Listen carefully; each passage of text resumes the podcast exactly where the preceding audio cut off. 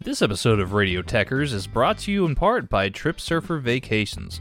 Travel is opening up again, and we know you're ready to go.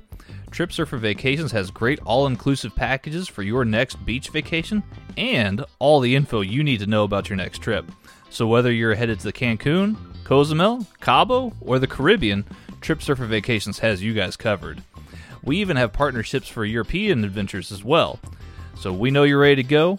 Visit TripSurferVacations.com and let them know that Radio Techers sent you. Y'all have fun out there.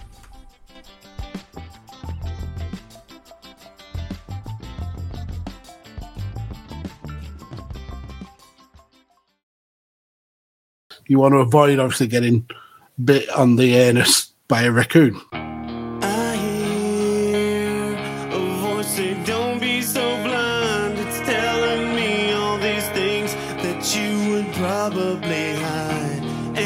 Yo. Hello. Hello. Hello. How's it going? What's the sitch? What's going down in chain wrestling town? Whoa, whoa, whoa, whoa. Roll, roll that back a little bit there. What's the sitch? Yeah, that's what the cool kids say, isn't it? Is it? No, probably not. No. I do that purposely to get a reaction from my kids because when I talk like that, they roll their eyes and go, "Oh, Dad, stop it!" we'll never say that again, Charlie. We promise.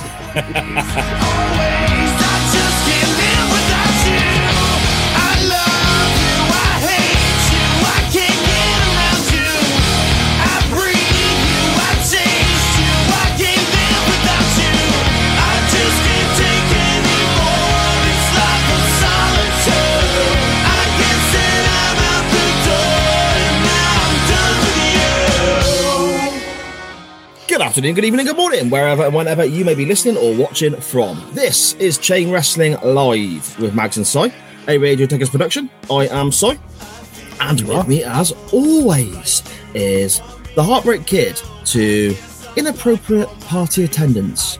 Boris, you did. We all know it. Just admit it, you piece of shit. The bulletproof plexiglass to my lazy bubba fat ass. I'm putting on so much weight, Mags. Lockdown being, you know, taken away, we're allowed back more freedom. It hasn't changed my exercise procedure. I'm still a fat git, and I think I'm getting worse, to be fair. You know?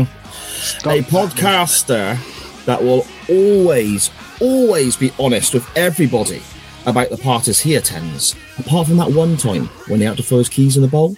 That stays a secret. Mrs. Mags can never know. The podfather himself, Lord Magsy, how are we doing this week, sir? the only reason that part is is kept a secret is because Mrs. Mags picked my keys out and I was incredibly disappointed. anyway, yeah, I'm today. Today is my Christmas day, transfer deadline day. Yes, it is It's indeed. the the best day in the football calendar for me, and it's been doubled up by the ridiculousness that's been happening in in the Houses of Parliament today, with Boris denying that there was ever parties, but yet he was being investigated at being at parties. Oh. So yeah, it's been it's fun. just nonsense absolute nonsense. I, I it makes me so angry. It really does. You know i mean i weren't i thought at one stage like should we have this as a pimple dick? Because it was that much offensive towards me. And i thought no i don't want to get into this is supposed to be chain wrestling is effectively I, I want it to be like an escape for everybody. So it's very much a case of you know we talk a bit of wrestling we have our non-wrestling topic for a bit of fun.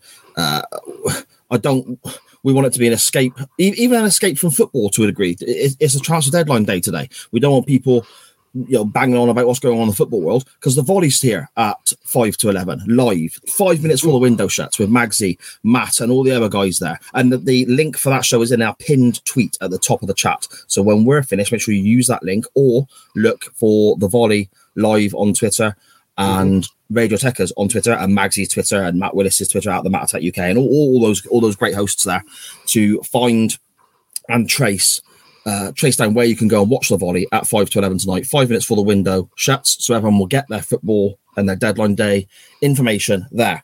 I want this to be an escape Okay. from all that sort of stuff. But the fact that you've brought up Boris Johnson has just riled me, Magsy. It's made me angry.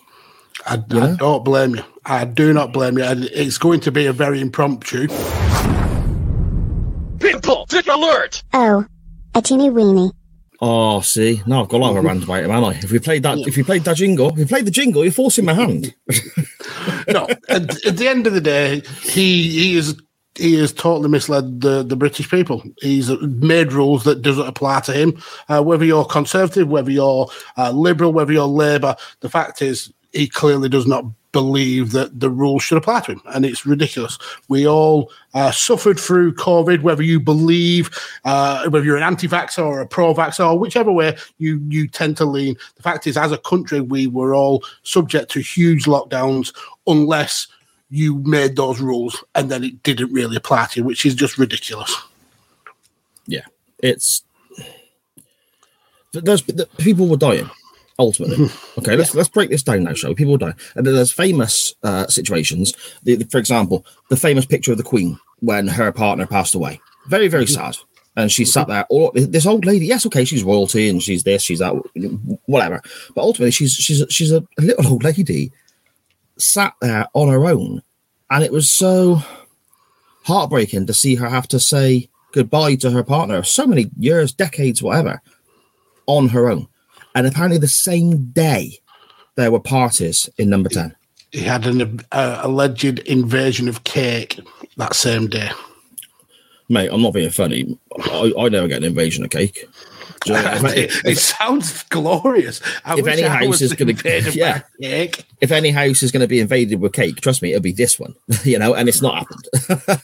it, you've got people who, I mean, I don't know, I don't know if anyone saw it, but I watched a little bit of, of Prime Minister's questions this afternoon, and you had the likes of, uh, you know, different MPs standing up and explaining stories that have affected people from their their area that they're representing.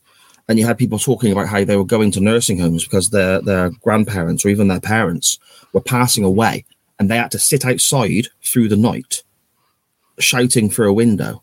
Couldn't even hold this person's hand because of social distancing regulations. And fair play to those people for sticking to the rules. Honestly, you've got m- utmost respect because I'm I'm not hundred percent sure.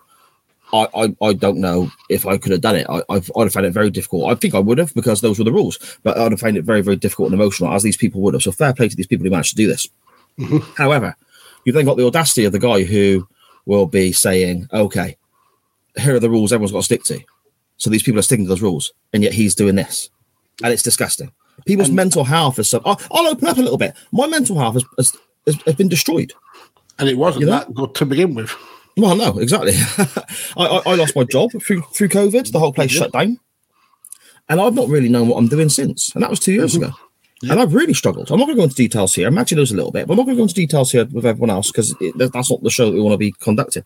But I, I, I look at the struggles that just my family and people I know have had, and I think you fucking asshole.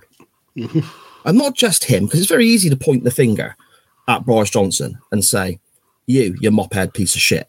You're a pimple dick. This is fucking disgraceful, your behavior. It's not just him. There are other, you, you can't party on your own. There are mm-hmm. other people in that room. There are other people who went to these parties, other people who have defended Boris Johnson, including today, standing up in Parliament. You know, the standard old fuddy duddies with a bad dandruff on their shitty Primark suits, ranting and raving into the, the microphone, shouting about how let's defend him because he did well with Brexit. Let's defend him because he actually rolled out the, the, the. Yeah, okay, sound. But we're not talking about that right now. We're talking about the fact that you broke your own rules.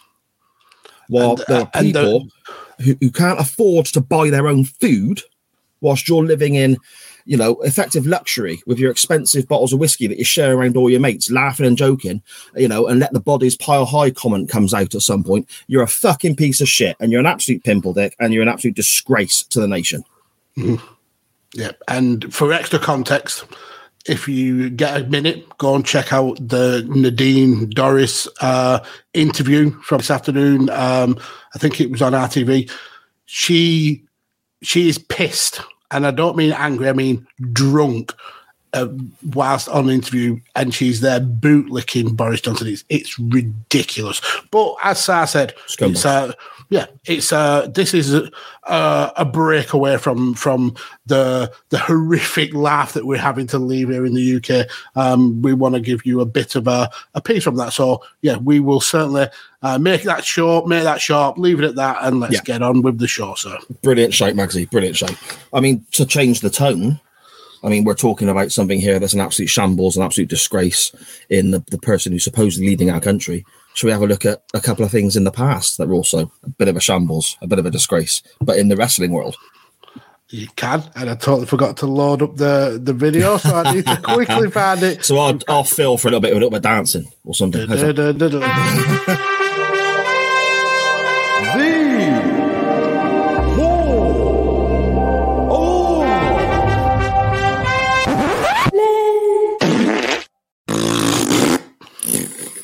Thank you very, very much to my daughter Olivia for providing the lame. Um, Magsy, what embarrassment have you got for us this week? Oh, I mean, we I know we're meant to kind of stick to wrestlers and wrestlers gimmicks, but there's one thing that annoys me about wrestling, and it absolutely deserves to be in the Hall of Lame, and it is champions coming to the ring first. This annoys the living piss out of me. If you if you are the champion of a in a match, you should take priority. You should be coming out as champion. You should get that that champion's prerogative. I hate when champions are, come to the ring first, and I even hate more when champions are already in the ring and get the jobber entrance and don't get any music. So this week, short and sharp, champions coming to the ring first. 100% on board with that, Magsy. I 100% agree with you. That definitely goes straight into the Hall of Lame. I don't understand why that happens. Sometimes when it happens, they try and explain it away by saying it's the champion's prerogative. He can choose. So I suppose you can get away. They used to say that with Shawn Michaels because he would always come out first when he was IC champion back in the early 90s. But uh, I still don't 100% agree with it. But yeah, champions out first, mate. It, it, it, it pisses me off. I'm with you 100%. It's a 100%. horrific thing to do. Yeah, Yeah, totally. Wouldn't happen in boxing. exactly, exactly. You know, wouldn't happen in boxing. Pain in the ass, pain in the ass. Anyway, I've actually got a character that I'm surprised I didn't put forward earlier in the Hall of Fame, even though it's only a couple of weeks old. Yeah, this is the we're one, only three weeks in. yeah, but this is the one that my mind always goes. Barring Max Moon, this is the one that my mind always goes to. You know, uh, and it wasn't around for very, very long. We're talking early 1995 on an episode of Superstars. This guy debuted, and he had a pendant, or a, a, a, he had a. I suppose his wrestling style was quite unique. He, he was quite famous for trampling on people, snorting, and effectively ramming into them like some form of a big bull. Now, if people don't know what I'm talking about, I urge you at some stage, whether it's now as we're talking or after the show finishes, or even just go on the, the chain wrestling Twitter, because I always put pictures up of our, our entrance into the Hall of Fame each week after the show comes off air. I give you the glorious Mantaur. Wow. Oh, this guy, my goodness, he was a, a fairly rounded fella with crazy face paint that sort of went from his eyebrows right the way back over his bald head. He had some sort of brown wrestling gear that was supposed to be very similar to, I suppose, effectively bull skin, bull fur, however you want to word it. Leather. His Yeah, not called leather. I suppose, It's yeah. ridiculous. It was ridiculous. And he, he, he basically went on this little mini, I suppose, winning streak as they're trying to push him.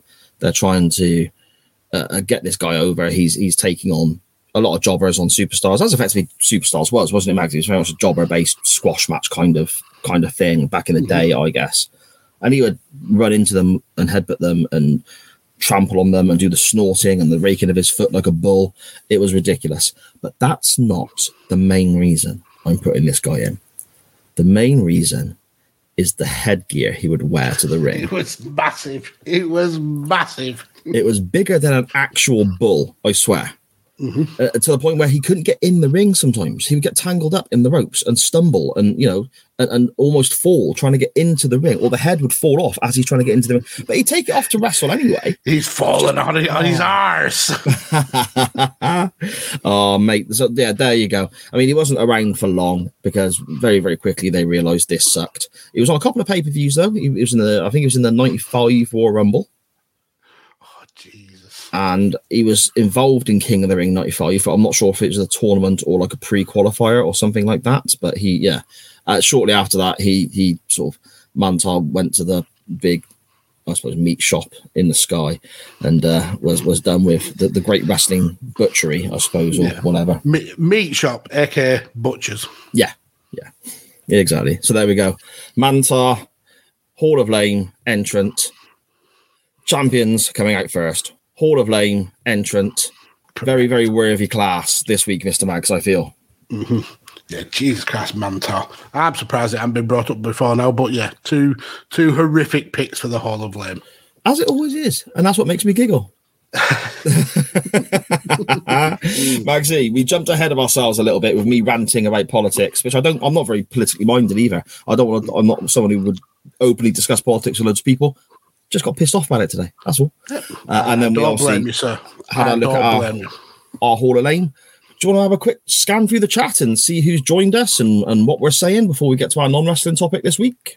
Let's do it, sir. So first up, uh, first of all, these guys absolutely amazing as always. We're actually having a little bit of a chin wag before we even were anywhere close to coming going live. But Chris Chris Bell is first in the chat, and I actually wanted to to single his uh, his comment out um, because he and uh, and someone someone else in the CDF, uh, Scottish Danny. Uh, started dropping their episodes of One Man's Meat uh, this week, or sorry, this past week, uh, and it was brilliant. Loved Yeah, it. S- yeah. Such a fun episode. Um, really, really enjoyed it, and I can't wait for for how this uh, this this um, podcast goes down. And again, to kind of double down, and I've made a point of not commenting on Twitter. Uh, usually, when a, a podcast drops, I'll, I'll kind of like give my uh, views on Twitter, how much I enjoyed it, stuff like that. I've specifically avoided um, mentioning Nat or Nat on purpose because Oh, okay. I knew I knew that you would be here, obviously, and I knew that uh, Danny would be in the chat uh, sometime. Or I just thought you hadn't uh, listened.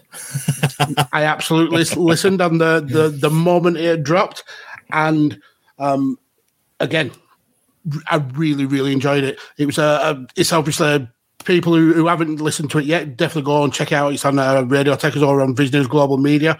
Uh, it's uh, a kind of a similar format to a changing attitude, but the way you two approach it is so different and refreshing. I really uh, en- enjoyed how you're you're essentially taking Danny down on this journey uh, through uh, through the the the good and the bad of the natural. Really um, fresh, entertaining, and a cool little sister uh, kind of show to uh, a changing attitude. Yeah, it was a top draw, and I hope it does really, really well. So definitely all go and check that them two podcasts out. Oh, I appreciate that, mate. I, that mean that honestly, that really does mean a huge amount. You know, especially coming from you, I really appreciate it. So yeah, I'd, I'd love if everyone else gives it a listen and let's let's us know what you think as well. Yeah. So yeah, thank you very much. No problem, uh, no problem at all. So also in the chat, Mr. Matt Willis. Uh, um, I think he's on podcast. Can't really remember any of them that have dropped. Uh, I know he's on Good Cop, Worst Cop, something like that. Definitely go and check that out. Uh, but I'll be speaking with him later on with the volley. Uh, Dan Griffin, another person on a on a podcast. Uh, this week's episode of UTT is absolutely phenomenal. They don't even cover wrestling this week. They cover uh, family fortunes, and it's bloody brilliant. Brilliant. Uh-uh. Yeah, exactly. Um, Mrs. P in the chat. Uh, it's Monday morning, uh, Monday night. You know what that means. And uh, young, young Charlie as well in the chat. Um, Chris Bellis with the nicknames. Uh, now, if you have listened to the the uh, intro for uh, um, One Man's Meat, Chris's uh, nickname, uh, I think he's uh, Big Meaty Cool. And then Danny is the meat guy, but he laid Daddy Dan and Daddy Rob as uh, the names of uh, uh, Rob and Dan from the UTT podcast. And those nicknames will forever be ingrained in my mind now. So Dan will always be referred to uh, by me as Daddy Dan. It's amazing. And he doubles down because he says he'll never uh, get used to be calling that. Scottish Danny here in the chat as well. So yeah, like I said, uh, Danny, you've absolutely knocked out the park these uh, with these two new podcasts. Just if you try and ditch a changing attitude, sir, I will hunt you down. I can't Just see that ever that. happening, mate. I can't see that ever happening. Benny Mac. Oh look, it's that one guy from that Doctor Who pod. That's true. Yeah, yeah. It comes out tomorrow. Episode one comes out tomorrow. I a long wait because of. COVID and all sorts of other stuff, but it comes out tomorrow. Scottish Danny saying he's not political at all, but I'm a full on anti Boris. I think everybody should be an anti Boris uh, if you've got any sense. Um, Connor McCabe, hello. Um, always uh, glad to have you uh, appear in the chat, sir. Um, Dan Griffin, uh, going on a Boris tirade, shithouse fired for lying multiple times, documented as an elitist. Um, um, elitist folk is documented as, as being a lying elitist folk when people died. It absolutely boils my piss. Um, Chris Bell is saying, speaking as a nurse, Boris has damaged his country since he took charge. He needs to stand up and be counted. That's not his way, though. His way is always push people out in front of him. Yeah. Operation Save the Big Dog. Just remember that. Dodge questions, all sorts. Exactly. Uh, Matt correcting you, uh, saying it actually wasn't Prime Minister's question time. It was just Prime Minister's uh, reacting to the report. Oh, well, actually, actually, uh, I'm, I'm glad you cleared that up because it made a massive, massive difference. Thank you. yeah, he takes back he takes back all his words for that. um, Dan Griffin in in Latin news. Did anyone else hear about the scarecrow that got a medal? It was for being outstanding in, in its field. Nice. Um, Matt Willis saying, um, "Someone give Livy a Grammy for for the lame." Absolutely, it's absolutely amazing. Um, Mags, what about an op- open challenges? Is that an exception? Yeah, clearly. And again, actually, I'm Matt Willis, and I have to break the rules. Yeah, that obviously would be an exception, Matt. But I'm talking about in general. Oh, I've got a good feeling not rocking up to the volley today. I might, might, might actually wear me up. but there's there's absolutely loads, and they're all. Um, we massively, massively appreciate you all in the chat. Uh, Dan, Chris, uh, Scottish Danny, Matt, all having conversation between themselves, and that's amazing. The the fact that you come here and just have a have a chin out, chin wag, and then we'll leave it on this one. Sharon, I feel left out here. Maybe I should do a podcast. Ha ha ha! Hashtag not gonna happen. Didn't she promise um, one of the Dans, I think it was Dan Griffin, that she was going to do a, uh TNA podcast with him? One of the Council of Dance, she certainly did. Mm, I don't, I don't know, like promise. That may be a bit extreme, but I believe it was discussed one week. But uh, she's oh, there you go, Scottish Danny in the chat. Sharon, we want an Adam Cole podcast from you. I wonder what the content would be. Let's not go down that road. That's definitely for after dark. And then Matt Willis puts on his monocle and top hat. Brilliant. yes, as stated earlier, join Matt, Magsy, Chris, and everyone else on the volley live at ten fifty-five. Okay, Magsy, shall we? Uh, shall we get to Twitter and everywhere else and have a little look at our non-wrestling topics this week? Yes, we shall. Okie doke. Uh, basically, we had a couple this week purely because I mean, first of all, we were looking. Oh, kind of, kind of wanted to look at facts, crazy facts, whether they were true or not. I suppose the craziest true facts you've heard, and then if you've ever been sped a, a, a load of bullshit that somebody believed was true or something like that. But then also, I got a little bit inspired by my own absent-mindedness because I text Magsy on I think it was Saturday afternoon Okay, yep. and said, Shit, I've forgotten to put the poll up. It's only the whole point of our whole podcast. Mm-hmm. So, yes, I'd forgotten to do that. So, ultimately, it went up, and thankfully, everyone's still voted and so on. So, thank you, everyone, for that. That's hugely appreciated. But then that got me thinking as well. So, I messaged Magsy back and goes, What about uh, people who forget stuff or anything you've forgotten and so on as like an extra topic as well? So, yeah. And that's kind of where we where we ended up, Magsy, wasn't it? It was. Yeah, very forgetful, sir. Yes, only the whole point of the show, the whole you know But running you- theme of the show. You you pulled it out of the bag with a quick 48 hour poll. And Yes. it did brilliant, brilliant um, numbers as well, and really cool that you guys all still uh, chipped in and voted. yeah, that's true. That's true. Hugely appreciated, and we say it all the time. This show wouldn't work if it weren't for you. Whether it's tuning in now, listening to the audio version that comes out on a Wednesday, voting in the polls, getting involved in the non-wrestling topics. Honestly, it don't work if it's not for you lot. The CWF. I mean, so- the, the original episodes were what 45 minutes long. Now we routinely go Broadway.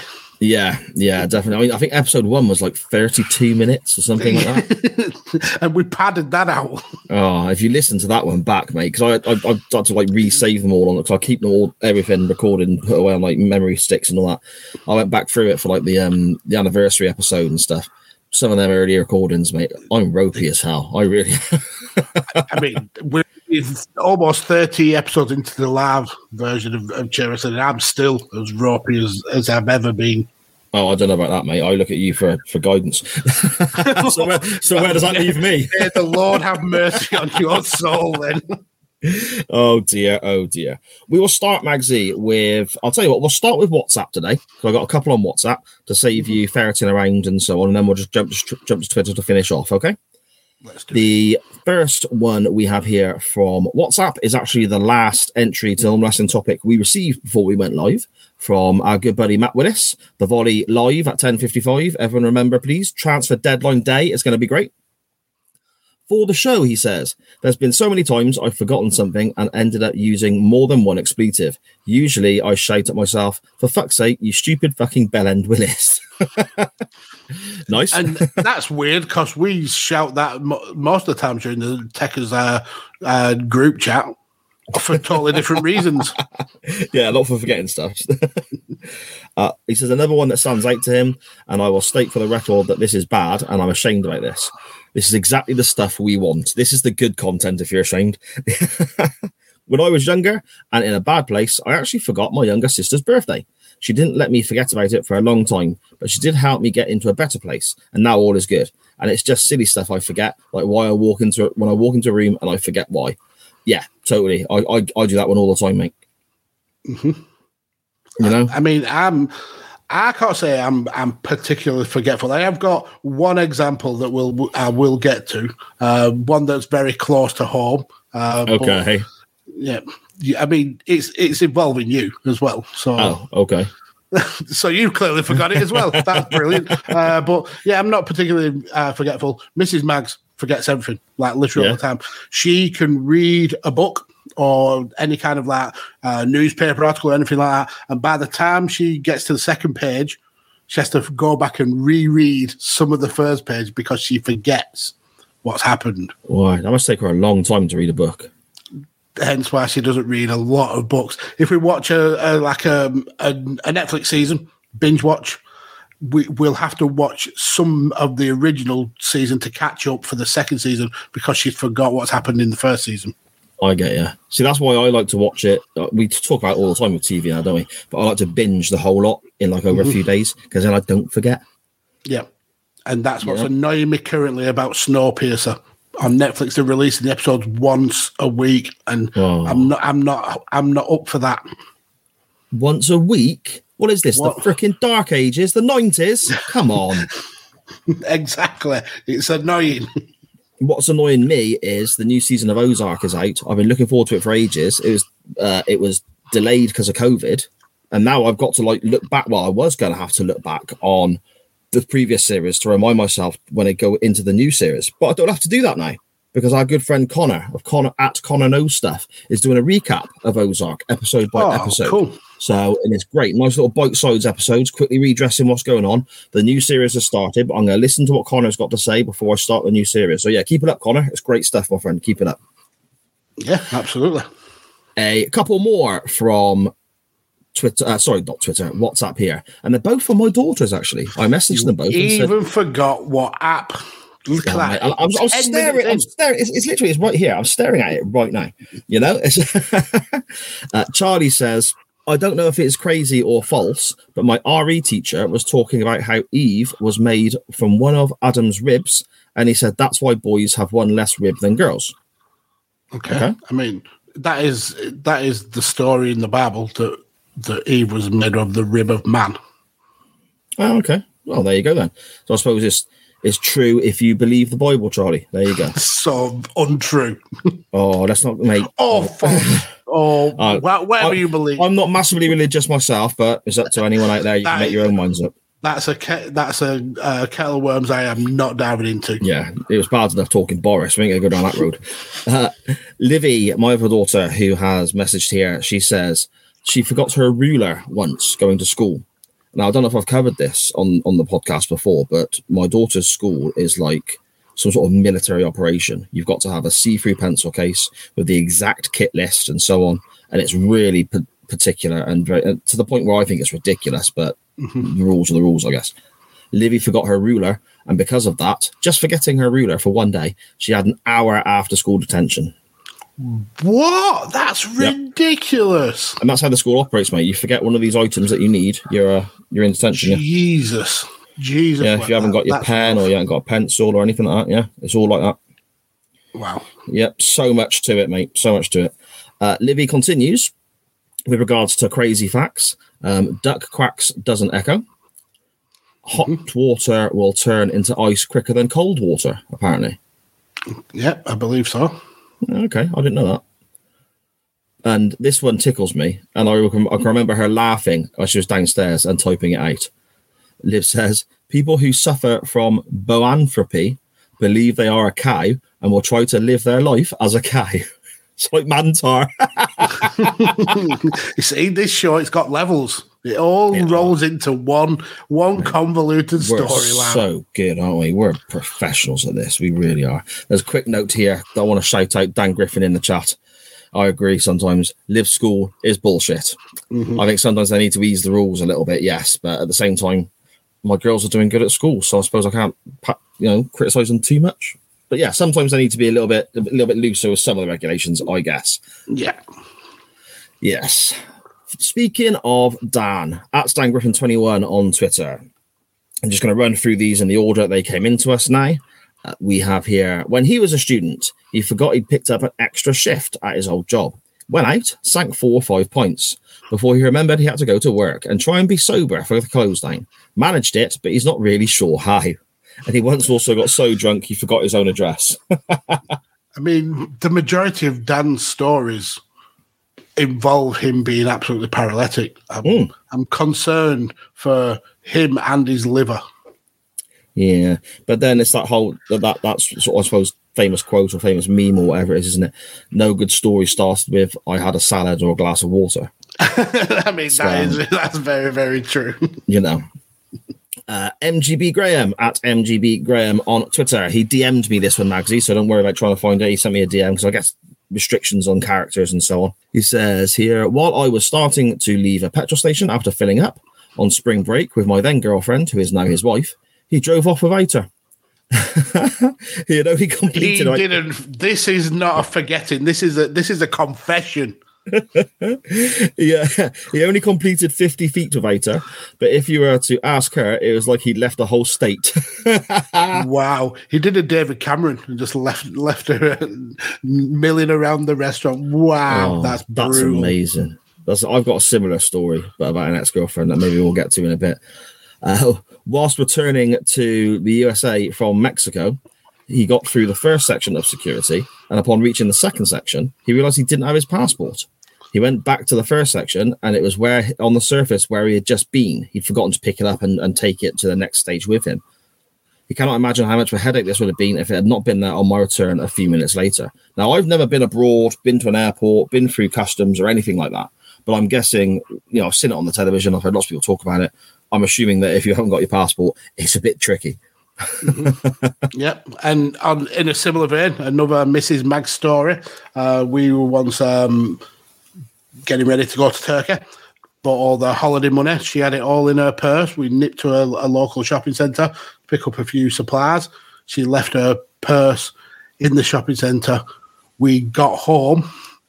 When then she started to say, "Have you seen my purse? Where is it?" We're like, "No, please, please, God, no." 'Cause she literally had like thousands of, of lira in this purse. Why? Went back to the shopping centre, and someone had handed the person. Now, your first thought is they've dipped all that money out first, Yeah, and then yeah. handed in.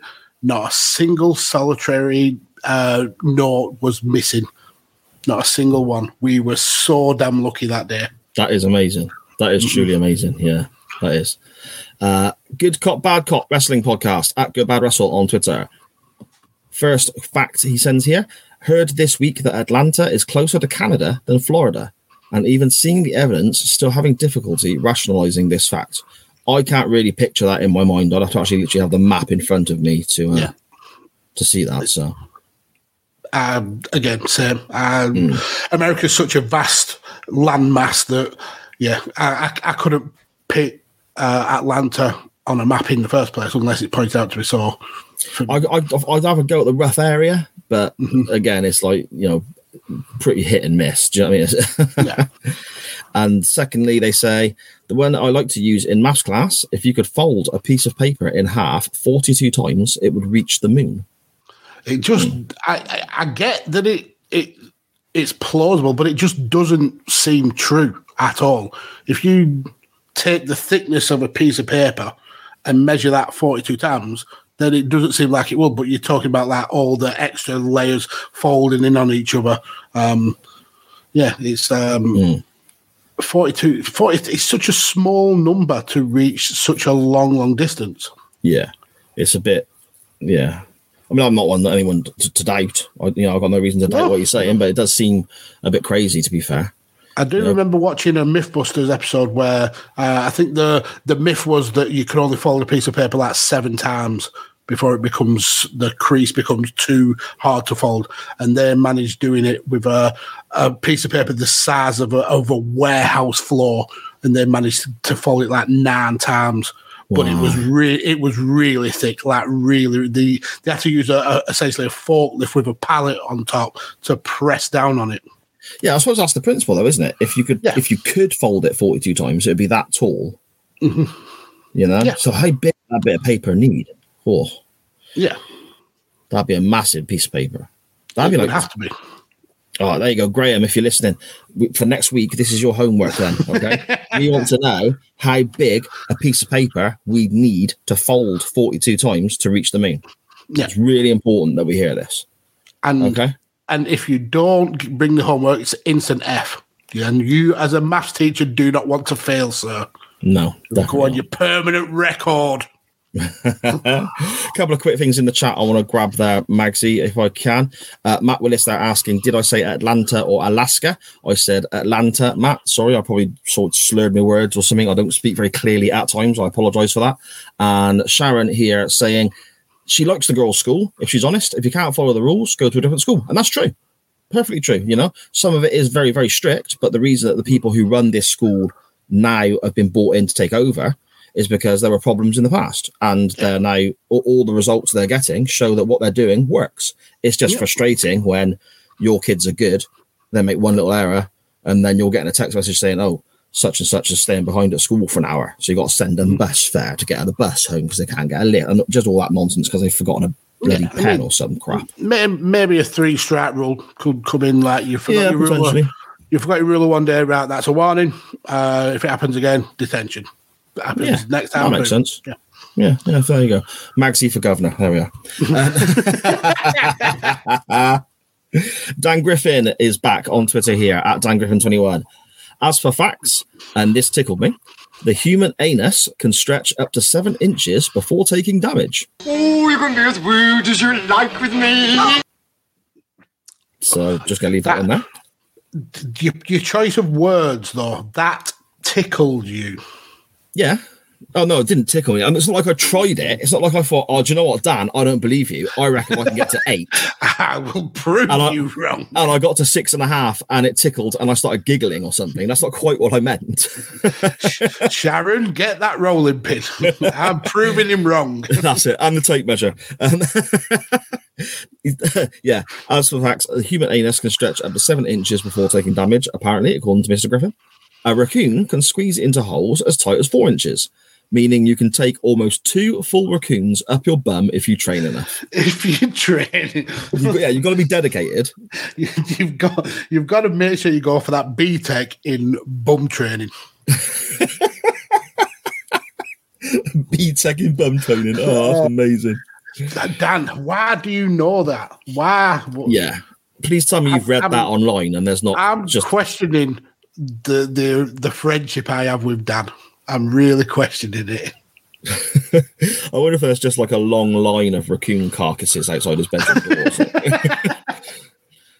Where- he's hit that seven inches and just keeps trying to, you know, I will break this record. I will be in the Guinness World Records but. And he also adds, you've you've also got to train the raccoons as well. Well, yeah, it's funny that we didn't even think of that. It's funny that Arthur has thought straight away was bum training. You got to train the raccoons, of course you have.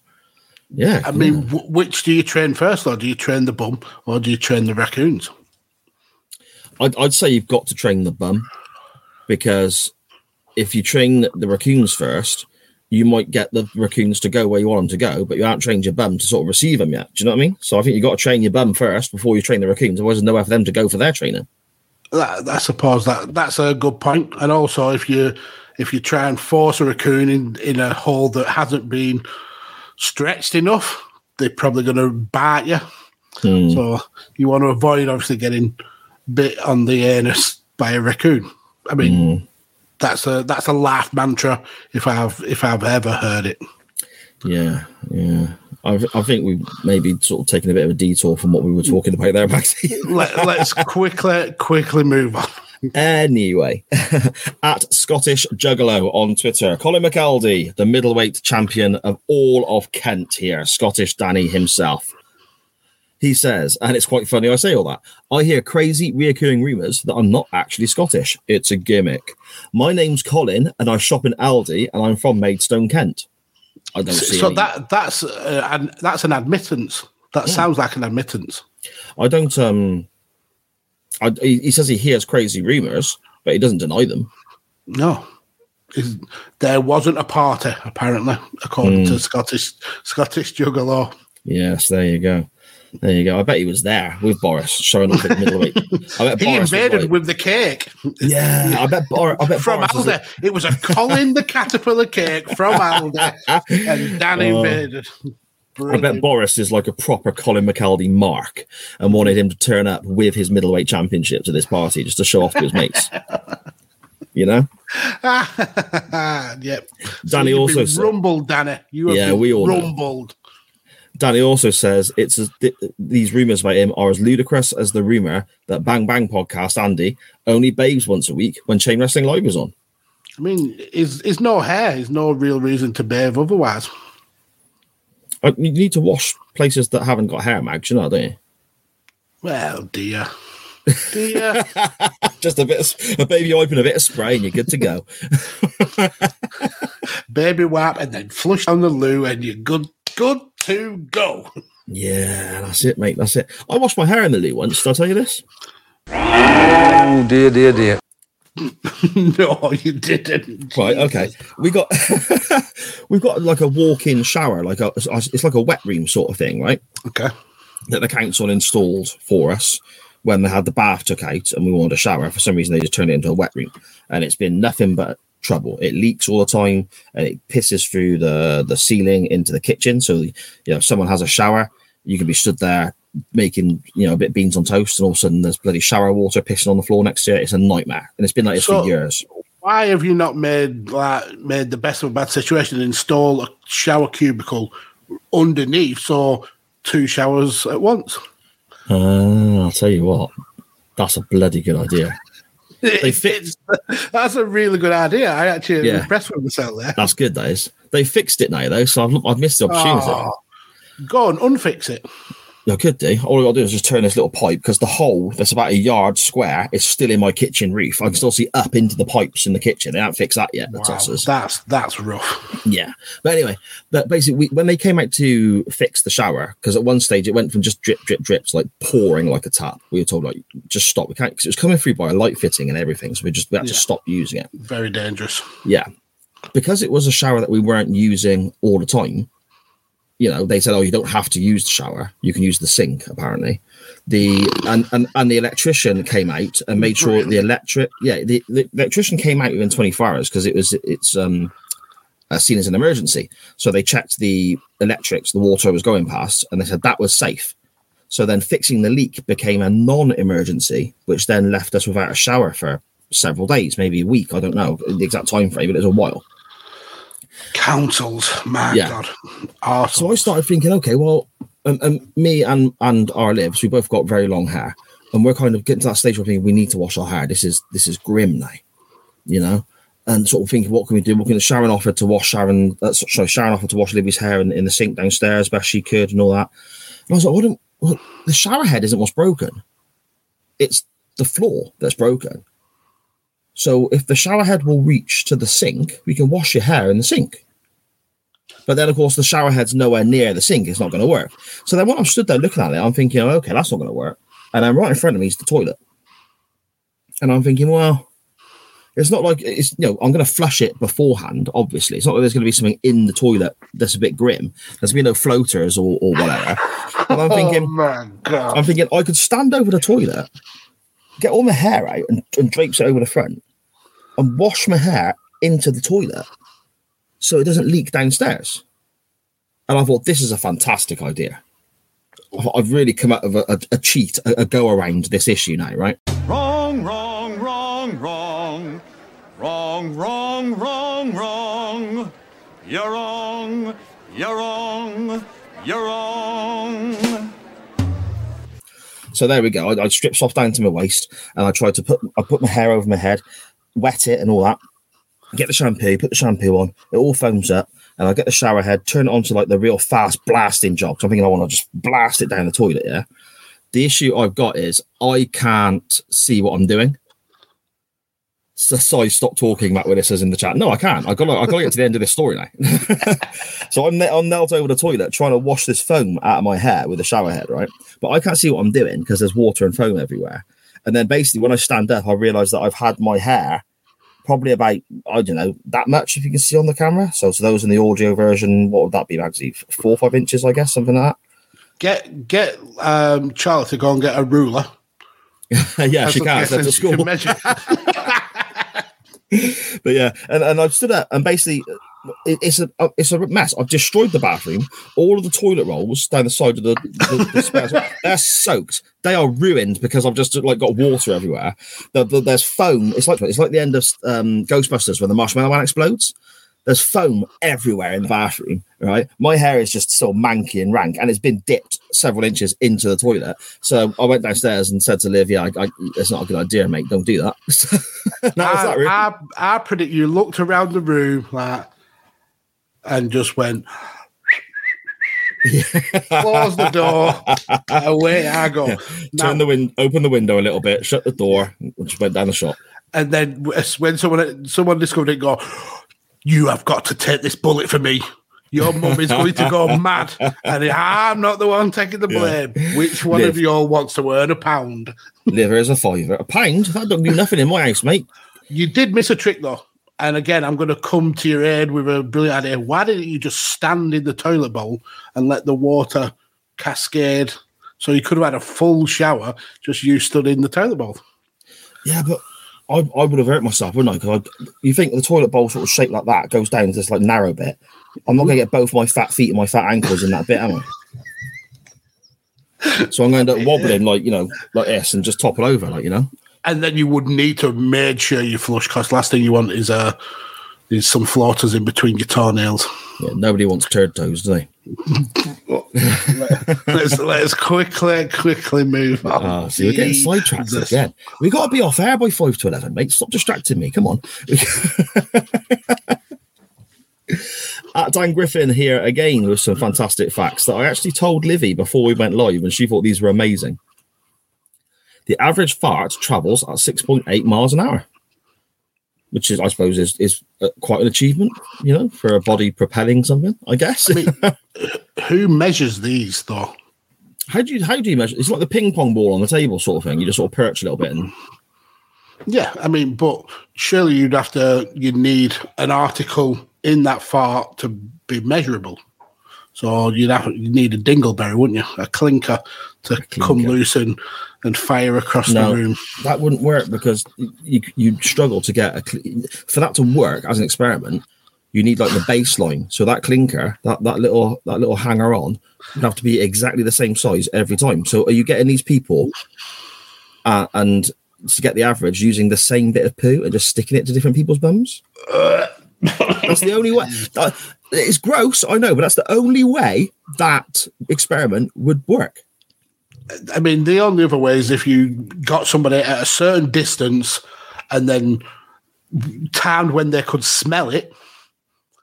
And, and Okay. and then kind of like extrapolate that distance over like miles per hour and, and work it out that way.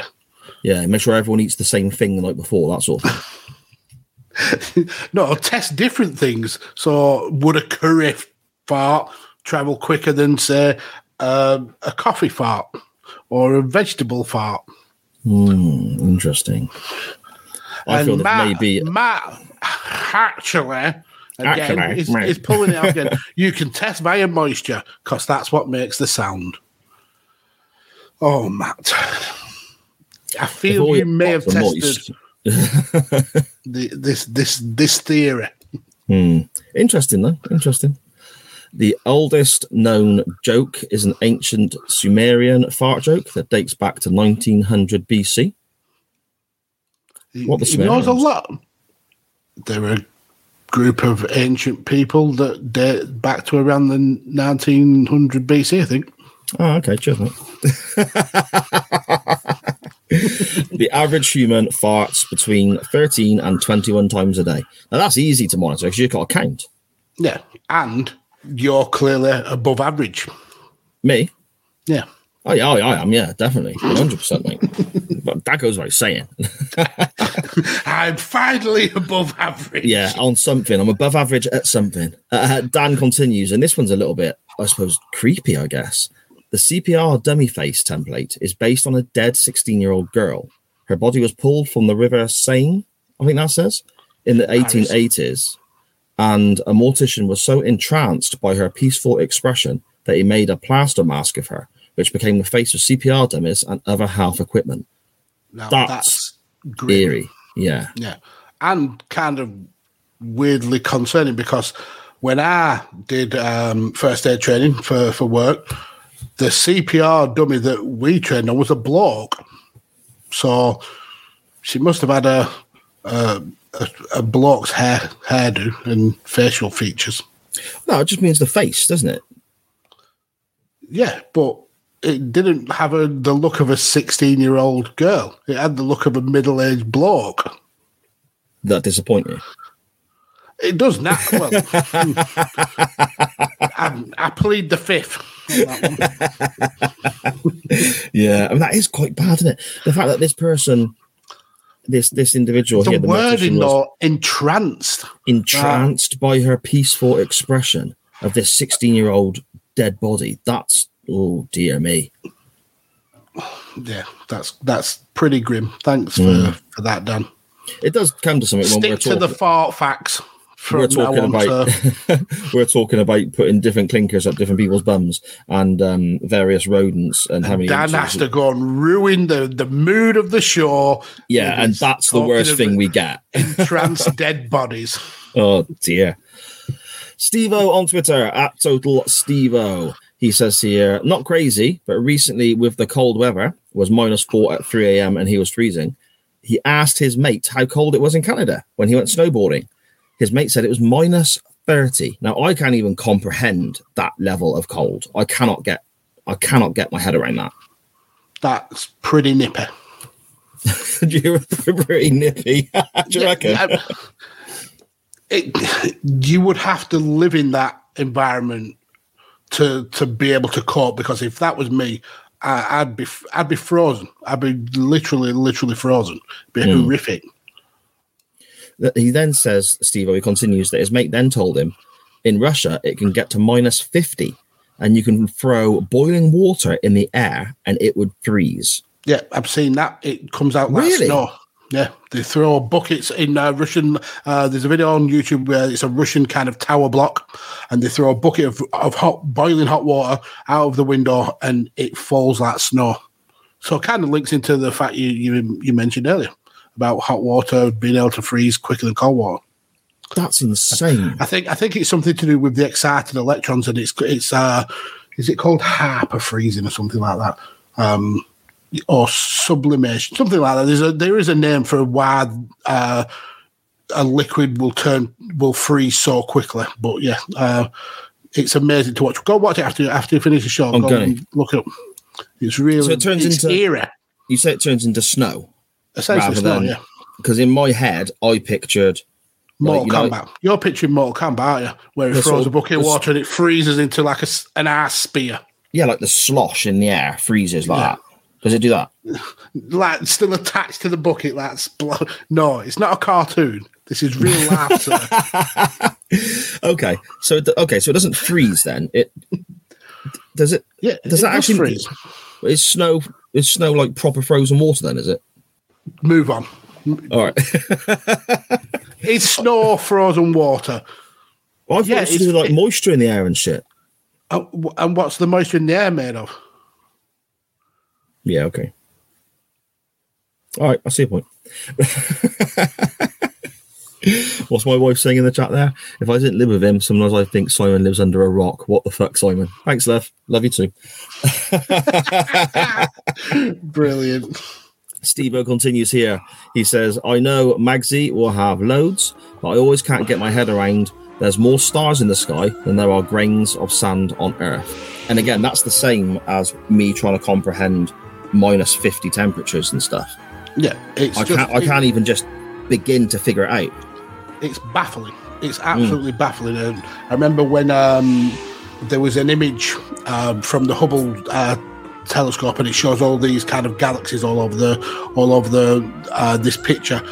Uh, and Brian Cox, he says, if you look at uh, a certain section of this picture, and to the human eye, it looks black, like it's de- empty.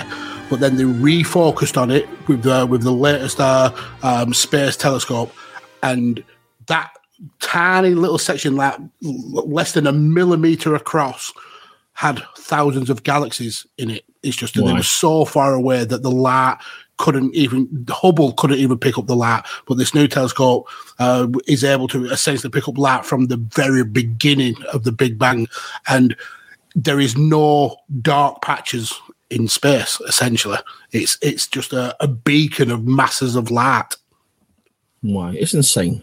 Absolutely crazy. I, I can't even begin to try and comprehend that. I just, you know, It's, and and for everybody who says there's no such thing as aliens, it it's got to be mathematically impossible that we are the only planet in the only universe able to sustain life. It's got to be impossible.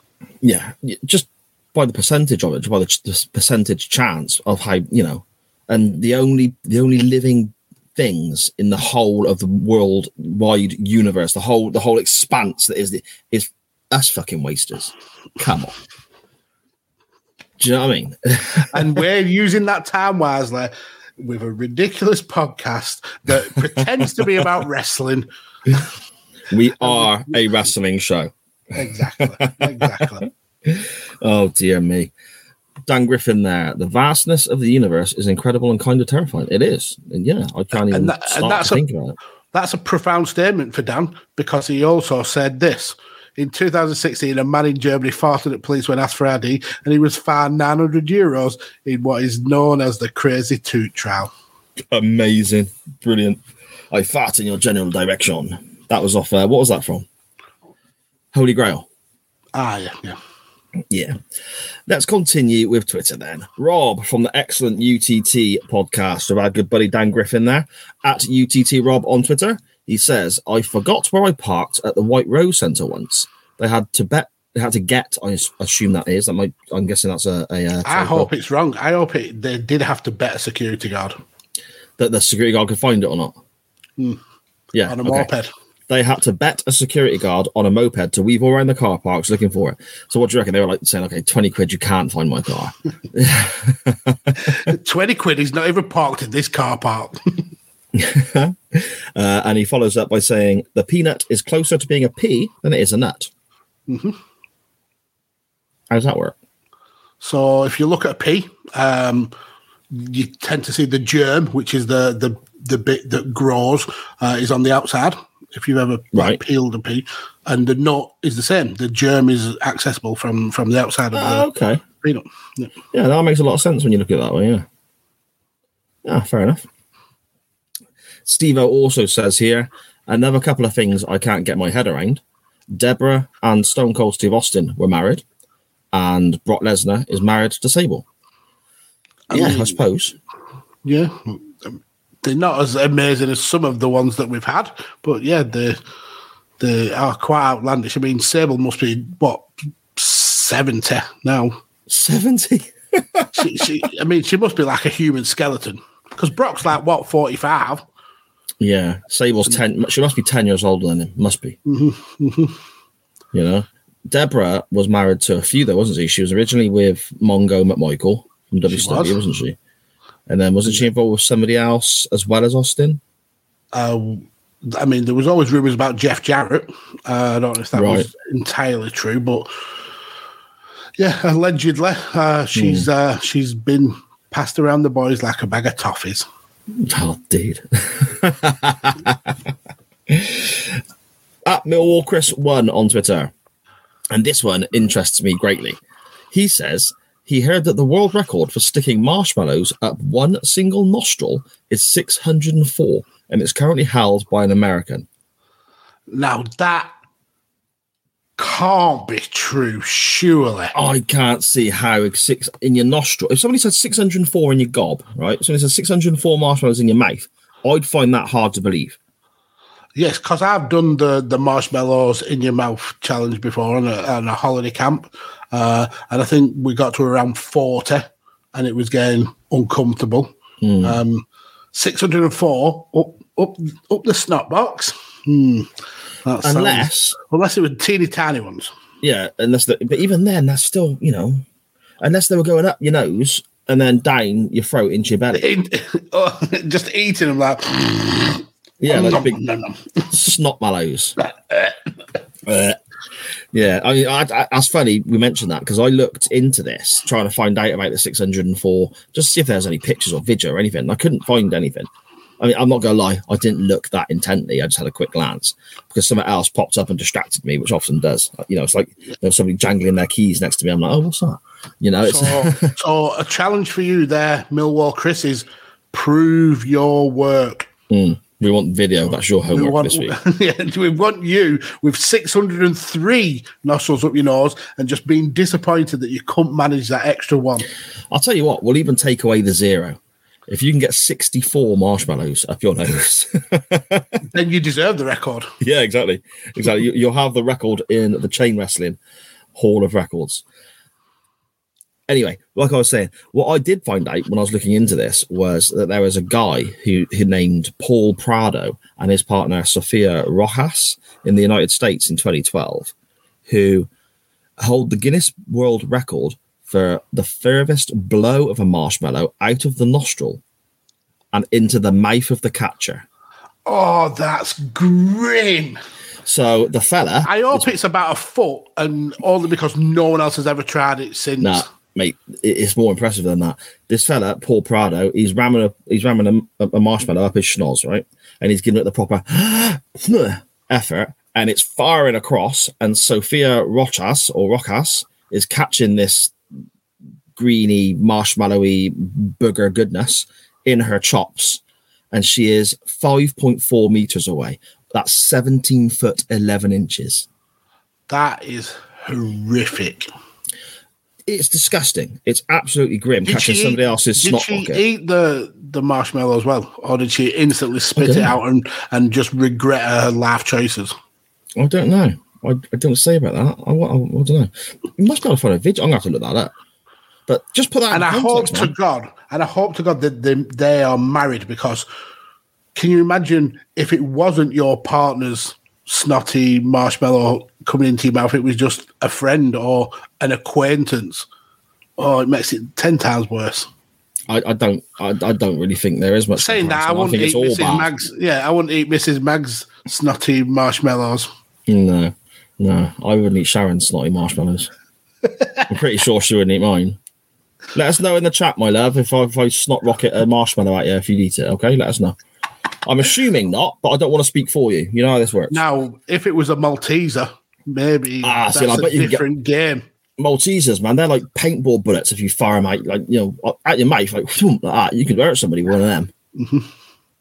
but a snotty marshmallow, nah, I'm not. I'm not sure about that. But just put that into context, man. 17 foot. That's a that's a bloody fair way. Fair play to this Mister Prado. That's a long old way. I bet it's further than you could throw a marshmallow. God, I'll tell you what, I never thought of it that way. That's really interesting. I reckon it must be. I Because suppose. they're not, they, they, they're not exactly um, made to be resistant to wind, are they? The, Oh, do you know what? I- I'm thinking there. You're right. You, you couldn't throw a marshmallow 17 foot. It'd be because the marshmallow's got the extra weight to get behind it with the boogers and the green in it. And it's been compacted as well, so it's more. It's got to not only fire out, but in midair swell to like the shape of a bullet, and then have a snotty payload at the back. Oh God, no! I'm starting to feel jippy now. Can you imagine? Mm, this this isn't too bad. And then the the marshmallow melts, and all you're left with is the is the, the phlegm, the mucus. What? All right, okay. Let's talk some wrestling, Magsy, shall we? no, what have you got any yourself, mate? Have you got any yourself? Right. So the um, I, as I said earlier, I'm not. I don't particularly think I'm forgetful. I forget silly things, I suppose. Uh, there was a point where I had to get a diary, uh, a legitimate paper diary to remember who I was recording podcasts with at the time because I would ignore my uh, my phone Google Calendar. But there was one such uh, incident that happened on a podcast, and it actually got cut, and it's never heard the light of day. I don't think, um, but it involves you. Uh, you was Okay. uh, you were a guest on Why We Watch, and do, I, you, I bet you still don't even remember. But when uh, I did the intro, I called you. I called you Simon Preston because I'd forgotten your your second name. Yeah, amazing. That was that was like was that the first time we spoke, or did we do Badlands first? I can't remember. No, we'd done Badlands because Paul Yeah. was there, and then, uh, but the way you just corrected me, you were like, "Oh yeah, cheers, mate. Thanks for inviting me on." It's uh, it's uh, Sarpal, by the way, not. I'm like, for fuck's sake. Oh, But yeah, that's when I've been very forgetful. and I've been aiming for those levels of professionalism ever since. Brilliant. oh, there you go, mate. There you go. I've forgotten the, the, the, the obvious things like left my keys in the ice when I've gone out and all that. Yeah, I've, stuff, I've done but- silly yeah. things like that. But yeah, yeah, nothing, nothing I can think of that's particularly major. You know, I, I, I, I once forgot the Christmas presents. I used to go for a drink every Christmas Eve. I haven't done that for a few years now because obviously situations change, you get older and, and whatnot. But I used to, I've always done it. I'd do my Christmas shopping Christmas Eve.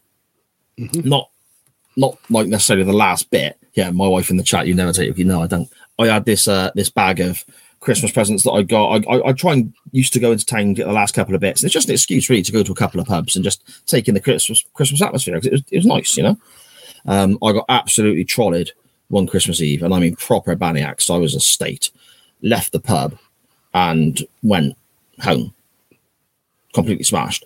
Left the Christmas presents in the pub. wow. Didn't even realise Wow. until maybe after being home for an hour or so. But I was very fortunate in that the person I was seeing at the time realised how drunk I was, saw I didn't have the bag, went back to the pub and actually got them, and they were in the boot of the car. Because I woke up panicking like shit about two hours later, like, oh my god, oh my god, where is this? Checked my phone, I had a message saying I went back to double check that we got everything, and yeah, the presents are in the car. And you were just like, Phew. Oh mate, that was that was bad because we're talking like nine, ten o'clock Christmas Eve now. You know, so you can't do much about Christmas it, do you know what I would, was would have been ruined. Yes, exactly, exactly. And there was also an occasion that same ex partner of mine, who I'm not going to name because it's irrelevant. She's part of my past, and she turned into an absolute freaking whore. Anyway, we're gonna. I went to Jezebel. I went to the pub um, with her one afternoon. Again, I'd already had a few out elsewhere. Went to the bar, pretty half cut. Got to about four or five o'clock, maybe. I was, I was pretty steaming by this point. Went to the bar, bumped into my mate Ari. And we know a few stories about me and Ari. Me and Ari had a quick whiskey together, got talking, carried on talking. At the time, I was smoker. We went for a cigarette both finished our drinks outside at the same time whilst we finished our cigarette. And he went, Well, let's walk down such and such now because that, that, that place is open. So we went to the next pub. My girlfriend was still sat in the table in the first pub. Brilliant. Yeah. Yeah. That was uh that was that was fun. I enjoyed that. Looking back now, it's really, really funny. So there we Yeah. go. And Sharon in the chat there, yeah, Magsy, you highlighted saying it wasn't me. She's not that nice or forgiving. That's very true. She would not tolerate that kind of nonsense from me. and this is why I'm a much better person now than I was back then, because Sharon has, you know, helped mean, guide me. I dare say she'd tolerate you wandering off from the pub because she'd just stay in the pub and get get out, get caught on her own. Uh, she don't you, drink anymore. In peace. No, Yeah, yeah. Well, she enjoy a Pepsi Max, you know. a There few hours of peace from him. exactly, exactly. So then, Magsy, shall we talk a little wrestling? We certainly shall. I mean, I did want to talk about some facts that I know, but never mind. Okay, we'll do that then. Let's do it. Let's do it. No, you've I've got- it now. No, no bollocks. No, come on. I want to hear these facts because I've got no, I've got no facts to put forward. I'll I'll I'll quick fire him. So woolly mammoths, you know woolly mammoths from the the dinosaurs and and stuff. Well, no, of They- them. I've never, you know. they went extinct a thousand years after the Egyptians had finished building the pyramids. Why? I bet they were really warm, weren't they, in the desert with those big. I don't know if they were in the desert, but they, Ah. they were certainly around at the time of the Egyptians. If you put your finger in your ear and wiggle it about, that's the sound of Pac Man. What? That's the sound of Pac-Man. That's the sound of that. You know, what, what, what, what, what. Yep, it's the sound Right. of Pac Man. Okay, how does that work? I don't get that. Then try it. Put your finger in your ear, wobble it No, about. no, what? No, what I mean is, it, it sounds like Pac-Man, not the actual sounds they recorded for Pac-Man. No, it sounds like Pac Man. Ah, okay. I don't think okay. that's how they recorded it.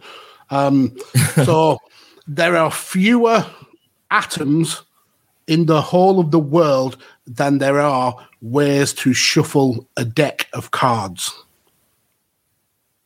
fewer atoms than ways to Mm-hmm. stop. And to double down on that, it is a, a almost a hundred percent possibility that we have never seen all of the ways a deck of cards can be shuffled because it's the number of, of deck of cards is that can, the the the order they can be in is called 52 factorial which is 52 times 51 times 50 blah blah blah all the way through Right. and it would take billions of years of shuffling to get to the to get to see every single way that uh, a, a pack of 52 cards can line up Why? That's blown my mind, mate. Because you think the amount of times that in my life that I've played cards with my kids or with my mates or anything, it's never even entered my mind. That that's insane. Okay. And last one Pluto, the planet, or the former planet, never made a full orbit around the sun from the minute it was discovered to when it was finally declassified as a planet. Which is fucking lazy, wasn't It- it's just fucking so far away. Yeah, Right. It takes so long to complete one whole orbit. Like, Mm-hmm. Why? Okay, that's insane. it's madness, isn't it? Anyway, That's that, that cards one. Just the, the multiple numbers it's blown my mind. That's that's crazy. yep, 52 factorial, it's called. Anyway, Why? shall we talk some wrestling, sir? Yeah. Uh, let's get ready to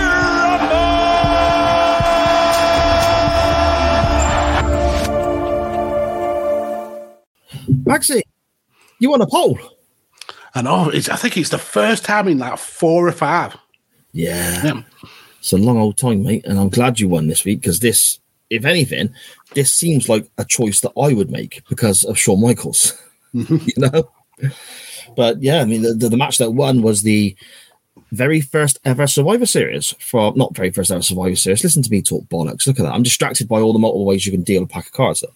The, um, I can see you tonight, Sarah, going, Sir, have you been asleep yet? No, I've been shuffling these bloody cards. And, Yeah. you know, it might be right because I've done 10 and I'm already knackered. just a, just a little tally chart on the wall every time I do one different, just a little line up here.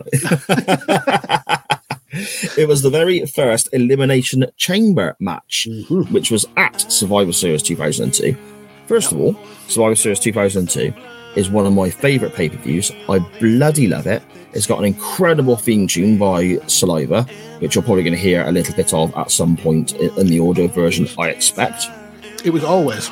That's right. Yeah, mm-hmm. yeah. By, by the band Saliva, absolutely fantastic, fantastic. And it's at Madison Square Garden, which is always a bit special. It's got a really cool entranceway. The crowd are wild for it. The, the roster is stacked. The matches are great. The card is stacked. It's just, I mean, Jim Ross on commentary is on is just on fire. The whole show to me, Magsy, is just superb. It's a, it's it's brilliant. You've got the the the kind of start of Shawn Michaels, arguably his best run. Um, you've got a, a talent uh, roster so packed with talent that it's disgusting, literally disgusting.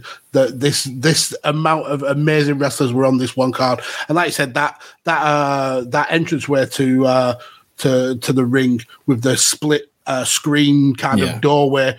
Oh my god, so damn good. Yeah, this. uh I'm, I'm. I mean, I'm always glad when I win, but I'm particularly glad that we we got to to revisit this.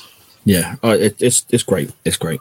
Um, the, the the the talent roster they have at this stage, I don't think it's just a case of how deep the roster is or how much the talent they have. Because obviously ECW's gone, uh, WCW's gone, and it's been gone for just over a year now. So a lot of the guys who had no competes are thinking about coming in or have been in as well, and and, and so on. Goldberg isn't far away from his first run. Scott Steiner debuts on this show.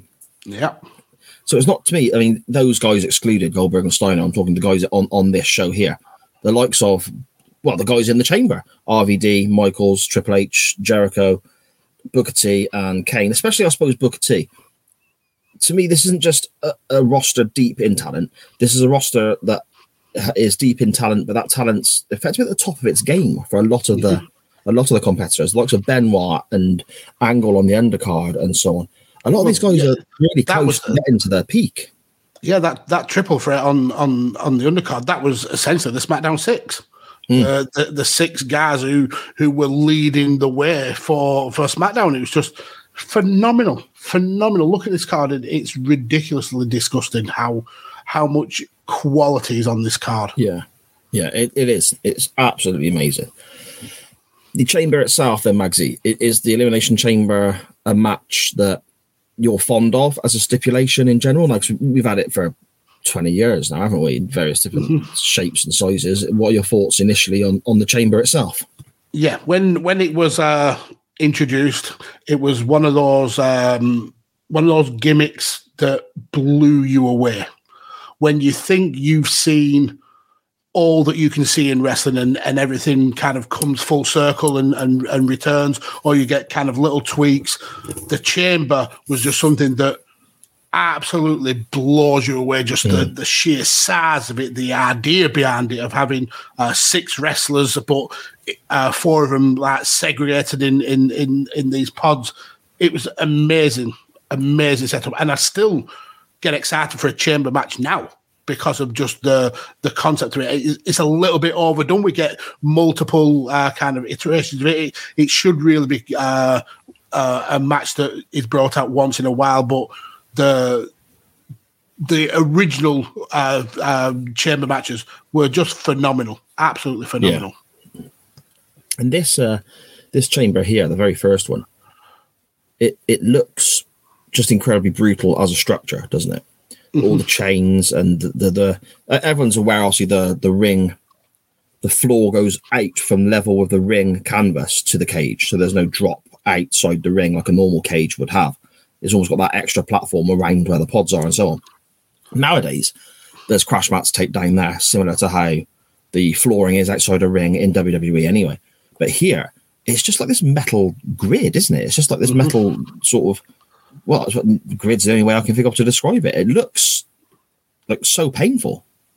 Yeah, and and it actually was because pretty much everyone who come into this match had some sort of injury going out of the match. Them uh, bleeding within the first few minutes. Uh, it was a brutal, brutal structure, um, and they they obviously had to kind of change that for future iterations. But yeah, it, that's I think is what makes this match stand out some more. That um, that these guys were going in pretty much to the unknown and and essentially booking on the fly with just kind of the uh, a basic outline of how the match is, is going to go down, and they they absolutely nail it uh, to their own detriment with the with the the bleeding and the, and the injuries. But yeah, it's just such a brutal concept.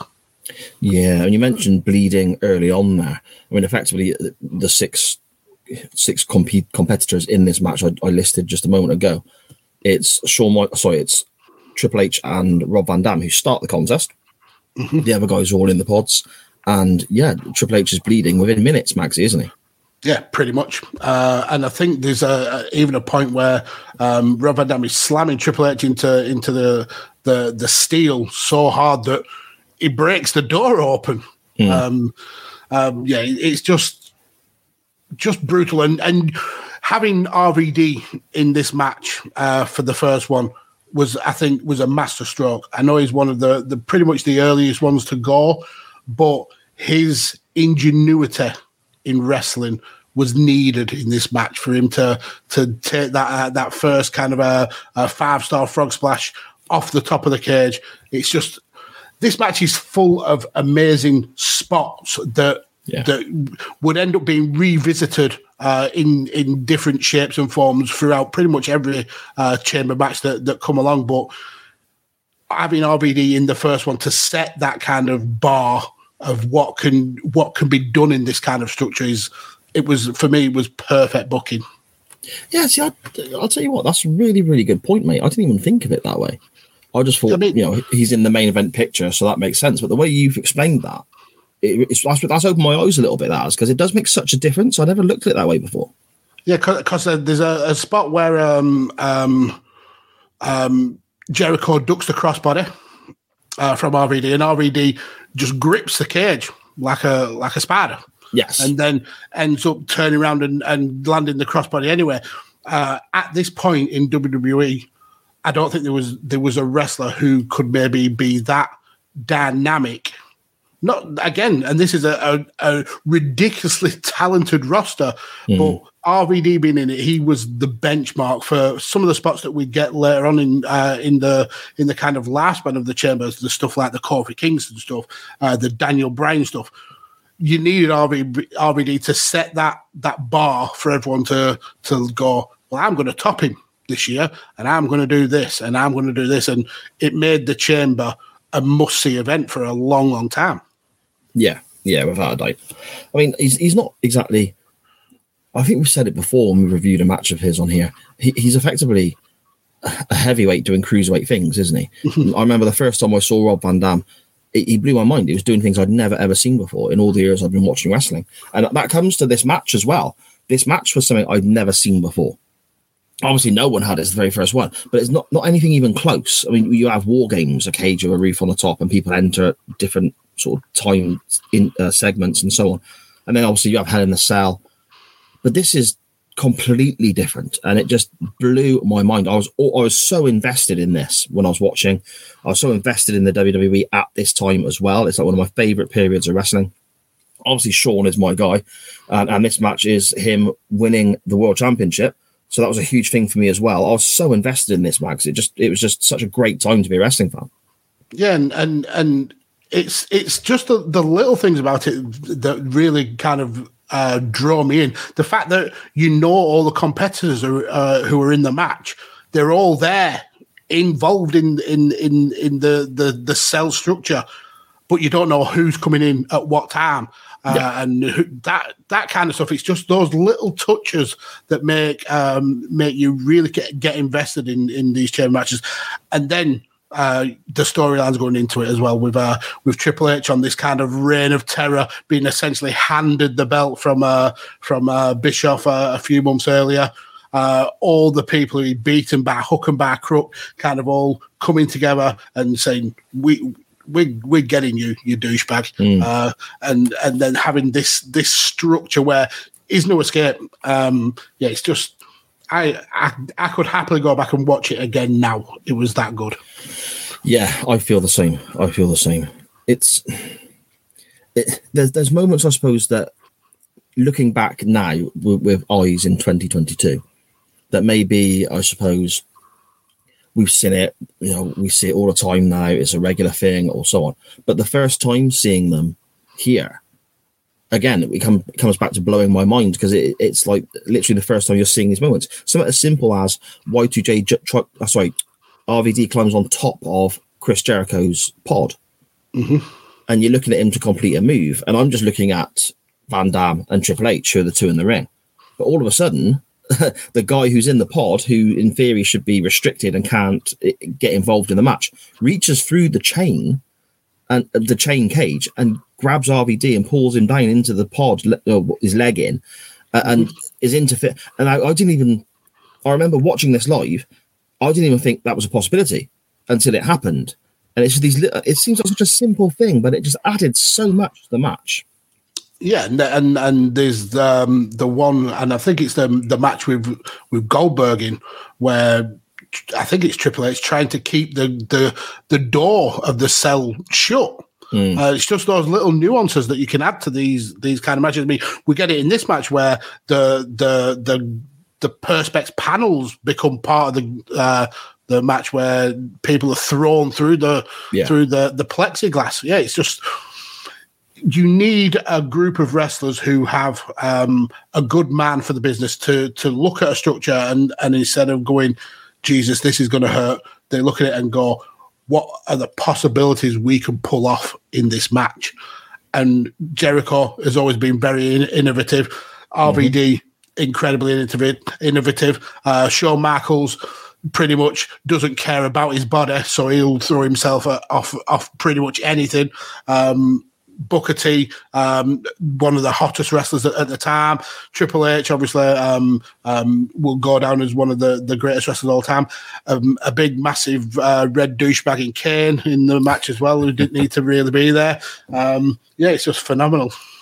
I get the feeling you're trying to go to response out of somebody there, but we'll uh, we'll over. My name is Kane. we eventually end up with Y2J in the ring. He's the first one to come out of the pod, isn't he? And and the heels gang up on RVD for a little while. It's kind of similar to how you'd always see in the War Games matches. Yeah, and, and just going back on Jericho, how cool was it to have him coming out to Saliva playing live? We've talked on the show before about how it's very hit and miss when a live band does your theme tune, but um, I think Saliva killed it with uh, King of My World Day. I don't. I think they were live uh, in Times Square, so the the logistics of getting that uh, sorted, but. Yeah, that was that was pretty cool as well. Yeah, that was awesome. That was really good. I mean, that sort of early 2000s, uh, I, can't, I don't know how weird, like American kind of radio friendly metal, I suppose. It was sort of Yeah. like mm, the sort Like of new heavyish metal, guitar- was it? Yeah, Like new sort, metal. Mm, sort of heavyish guitars, but the, the vocals always tend to be quite powerful and quite clean vocals as well. There's so many bands from that kind of era, but Saliva for me are always heavily linked in my mind with WWE for these moments. Always is the track that stands out a great deal.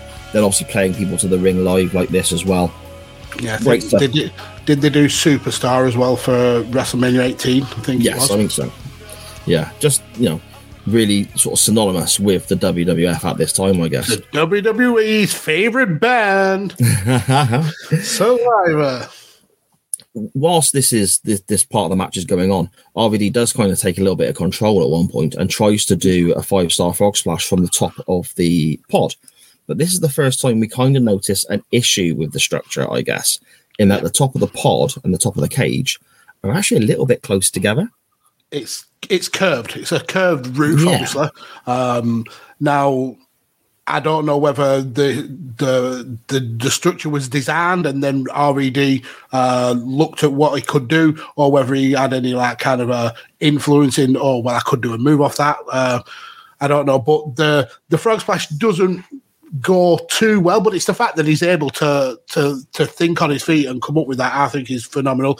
Um, but he does uh, essentially destroy the throat of, uh, of Yeah. Triple H.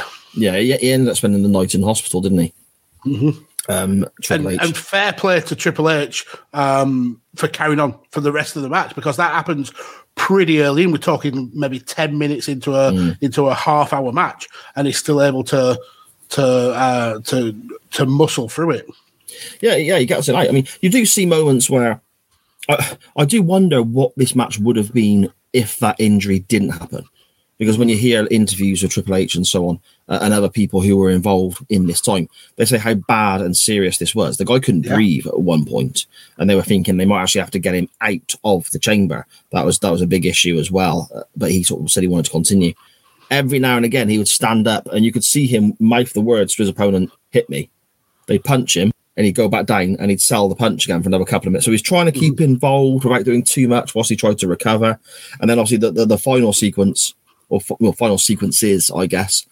There's a great deal of time spent with him, Jericho, and Michaels at the end of the match, where he is more involved. But you can still see struggling, Magsy, can't you? Sort of gasping a little bit, and Yeah, you've you've got to give Triple H props for for for the way he powered through this. That is a that is a professional wrestler um, perfectly embodied. Uh, the fact that he he suffered a potentially life-threatening injury, but the show must still go on. Just- Yeah. star! Yeah, definitely, mate. Definitely. Kane enters the enters the field of play, I suppose. Ah, My, I've trouble. entered the elimination chamber. Dan Griffin there in the chat saying you'll be hearing from my solicitor, Mags. Oh, he bloody loves Kane, doesn't he? Eh? Bless him. He does. He does. And Kane's great in this. Um, Yeah. he he does amazing when he comes in. Uh, just literally cleans house, which is what a what um, a monster like Kane should be doing. Hundred percent, hundred percent. He sends Jericho through the bulletproof plexiglass, as it's explained to us by Eric Bischoff and Jim Ross on commentary, and it smashes and doesn't look doesn't look very comfortable, does it? Let's be fair.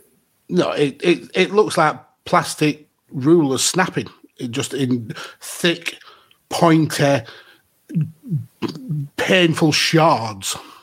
Mm. Yes. I mean, and we've brushed over the fact that RVD actually gets eliminated. Oh, and the fact that Booker T has come in. yeah, Booker T comes in uh, post uh, the uh, frog splash. Uh, RVD is, is selling a knee injury. Uh, Booker um, essentially hits the the bookend.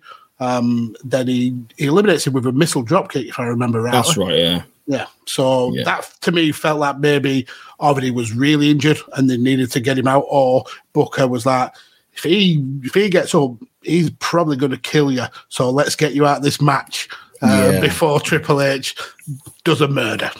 There were a few times in WCW where his his top rope drop kick was like it was like one of the it wasn't his finisher, but it was a move that he won matches with. I suppose Like like, the sort of secondary sort of, if that makes sense. A signature. Yeah, oh, yeah, that's a good way of putting it. Yeah, uh, Kane is next to go with he, he basically takes I don't know eighty seven finishing moves here, doesn't he? and that's a cool that's a cool sequence as well because he he's attempted to go for a tombstone on Triple H, well that's countered. He's pushed into the the sweet chin music, um, eats that like a champ, gets a pedigree, lionsault, boom, great great play by Kane, even for a, a big red clown that he is, and. To give him props as well, this this his theme music is banging in this. Yeah. Uh, is it Slow Chemical? I think it's called. That's right. That's probably my favourite Kane theme music. It's Yeah, so damn good. Yeah. Yeah, and it's a similar sort of thing, isn't it? That sort of the sort of heavy guitar riff with the sort of clean but powerful vocals over the top. Similar sort of sound that we were discussing. But I, I screwed up there. To be fair, I said Kane. I actually meant to say Booker T. Booker T was the next one out. But he he, he, he had something similar. He he was allowed to basically look strong by taking three or four finishers, wasn't he? Mm-hmm. Yep. Um, I think he gets the the choke slam and the lionsault. And Jericho, Mm-hmm. s- quite slyly, is is becoming. I mean, they're all MVPs in this match, and I don't think it's fair to say one person is the most outstanding because every one of them played the part. And for as much uh, grief as I'm giving Dan for his Kane love, um, these were the perfect set of players to have in, in the first elimination chamber. A great mix of of styles uh, and and all huge, huge names, and they all played uh their roles to perfection. Um, so um, I don't think it's fair to say that one person is better than the other, but on the quiet, Jericho puts in a performance of a lifetime in this. I think. Yeah, totally, totally. And I also think Jericho is the one. I know nothing about how this sort of thing works, so I could be way off, completely wrong here. But watching it back today, I was purposely looking for what happens after Triple H gets injured because I'm thinking mm-hmm. how what this would this match have been if Triple H. Don't get me wrong, it's, it's fantastic. I love this match. It's one of my favorite matches of all time. I, I, I adore this contest. But how much better would it have been if Triple H hadn't had to sort of take a back seat at certain moments? and it's Jericho. If you watch it back with that in mind, rather than just watching the match and enjoying it, if you really concentrate on what's going on and, and look at Jericho in specifically, it's Jericho that kind of takes charge of these certain moments where He leads the dance. He does. yeah, yeah, where Triple H almost effectively says, "Okay, hit me," and then he lies down and and he takes a punch and purposely rolls out the ring to stay out the way. It's Jericho that kind of stops for literally like half a second, has a look around, turns around, goes to Kane and starts doing something, goes to Booker. It's Jericho that, like you said, Maxie, leads the dance. He sort of puts together this match I'm guessing a little bit on the fly because I'm assuming Triple H should have been more involved. Again, it's all assumption. I don't know for facts, but I'm assuming Yeah. so. And and a way you can kind of rubber stamp that is uh, when the we're down to the final three, and it's Jericho who is essentially telling Triple H we're going to take out Shawn Michaels, and he uh, he has him uh, tangled in the ropes, and he's essentially punching Shawn Michaels clean in the face and saying "bleed, you son of a bitch, bleed." Um, so yeah, I, I do believe that they they maybe. Uh, um, called it on the fly, and Jericho took up that that uh, that slack that maybe Triple H was going to be the person that that kind of uh, led this match. Um, which again is is props to to Jericho and is is is thinking on his feet and reacting to to Triple H being essentially out of commission. Yeah, yeah, without a doubt. I mean, by this stage, you mentioned Shawn Michaels there. Shawn comes in as the last entrant, gets a great reaction from from the fans. He is like, he's so over here. I mean, me, I, I'm buzzing when I'm watching this back, sat in uh, my house in Gloucester. I can't imagine what it must have been like in Madison Square Garden cheering this guy on. Sadly, his hair and his ring gear isn't quite up to par. The, the Karen Bob is, oh, is that's janker, and the the the shit brown pants are, are not the best. Mm-hmm. But this is 2002 Shawn Michaels. This is uh, Michaels who uh, was this maybe his second, third match back. Yeah, yeah. And he This- didn't know until sorry, Maxie, he didn't know until on the day, hours before the pay per view started, that he was going to win. Yeah, so having that pressure on you then going into this match, knowing that you are you still got ring rust, you still don't know how your body's going to handle being in a match like this, and then being told, "Oh yeah, by the way, uh, Shawn, you're winning the belt." Yeah, that's Yeah. that's a lot of pressure on him, and he It's kind nails of the way. Sorry, go on. You nails I'm it. just saying, he absolutely nails it. Yeah, yeah. The way apparently, again, I don't know where I've seen this, whether it was in a book or a documentary or, or whatever, but apparently he came back at SummerSlam for a one-off. That was the way it was worded. Survivor Series, he was told, come back for another one-off. That's what it's going to be, a one-off. Madison Square Garden, and so on. When he got to the building, Vince was like, "Let's put the belt on Shawn." And Shawn's was like, "Well, apparently it's it's a one-off," and he's like, "Don't worry about it. We'll figure it out down the road." And he held And the and title for a month or so, and and then Shawn just never really went away again, which is awesome. Yeah, exactly, exactly. But that's what you have to do with Shawn Michaels. Sometimes you've got to get him in the door. I mean, hmm. the the the whole thing of him returning to NXT as a as a, a coach and a, as part of the booking team, that was a one off. That Triple H said, "Can you come down and and have a look at these kids and and give them some pointers?" And he stuck. He ended up sticking around. That's how Yeah. you coax Shawn Michaels Yeah. back into the business. just get him to dip his toe in, and before you know it, you can push him in, and he's soaking wet. exactly. the I suppose we better sort of uh, sort of head forth a little bit, Magsy, and get to the actual finish of the match. I mean, Shawn Michaels is sent through the pod, uh, pod plexiglass as well. That didn't look very comfortable. We had a few backdrops and and slams on the metalwork on the outside, counters to pedigrees and so on, which didn't look very comfortable at all. But the finish, I think, is is done brilliantly. It absolutely is. It's it's so so good. I mean, um, the amount of uh, missed finishes, the the the kind of brutality the guys have been through, where they're all absolutely uh, KO'd in the middle of the ring.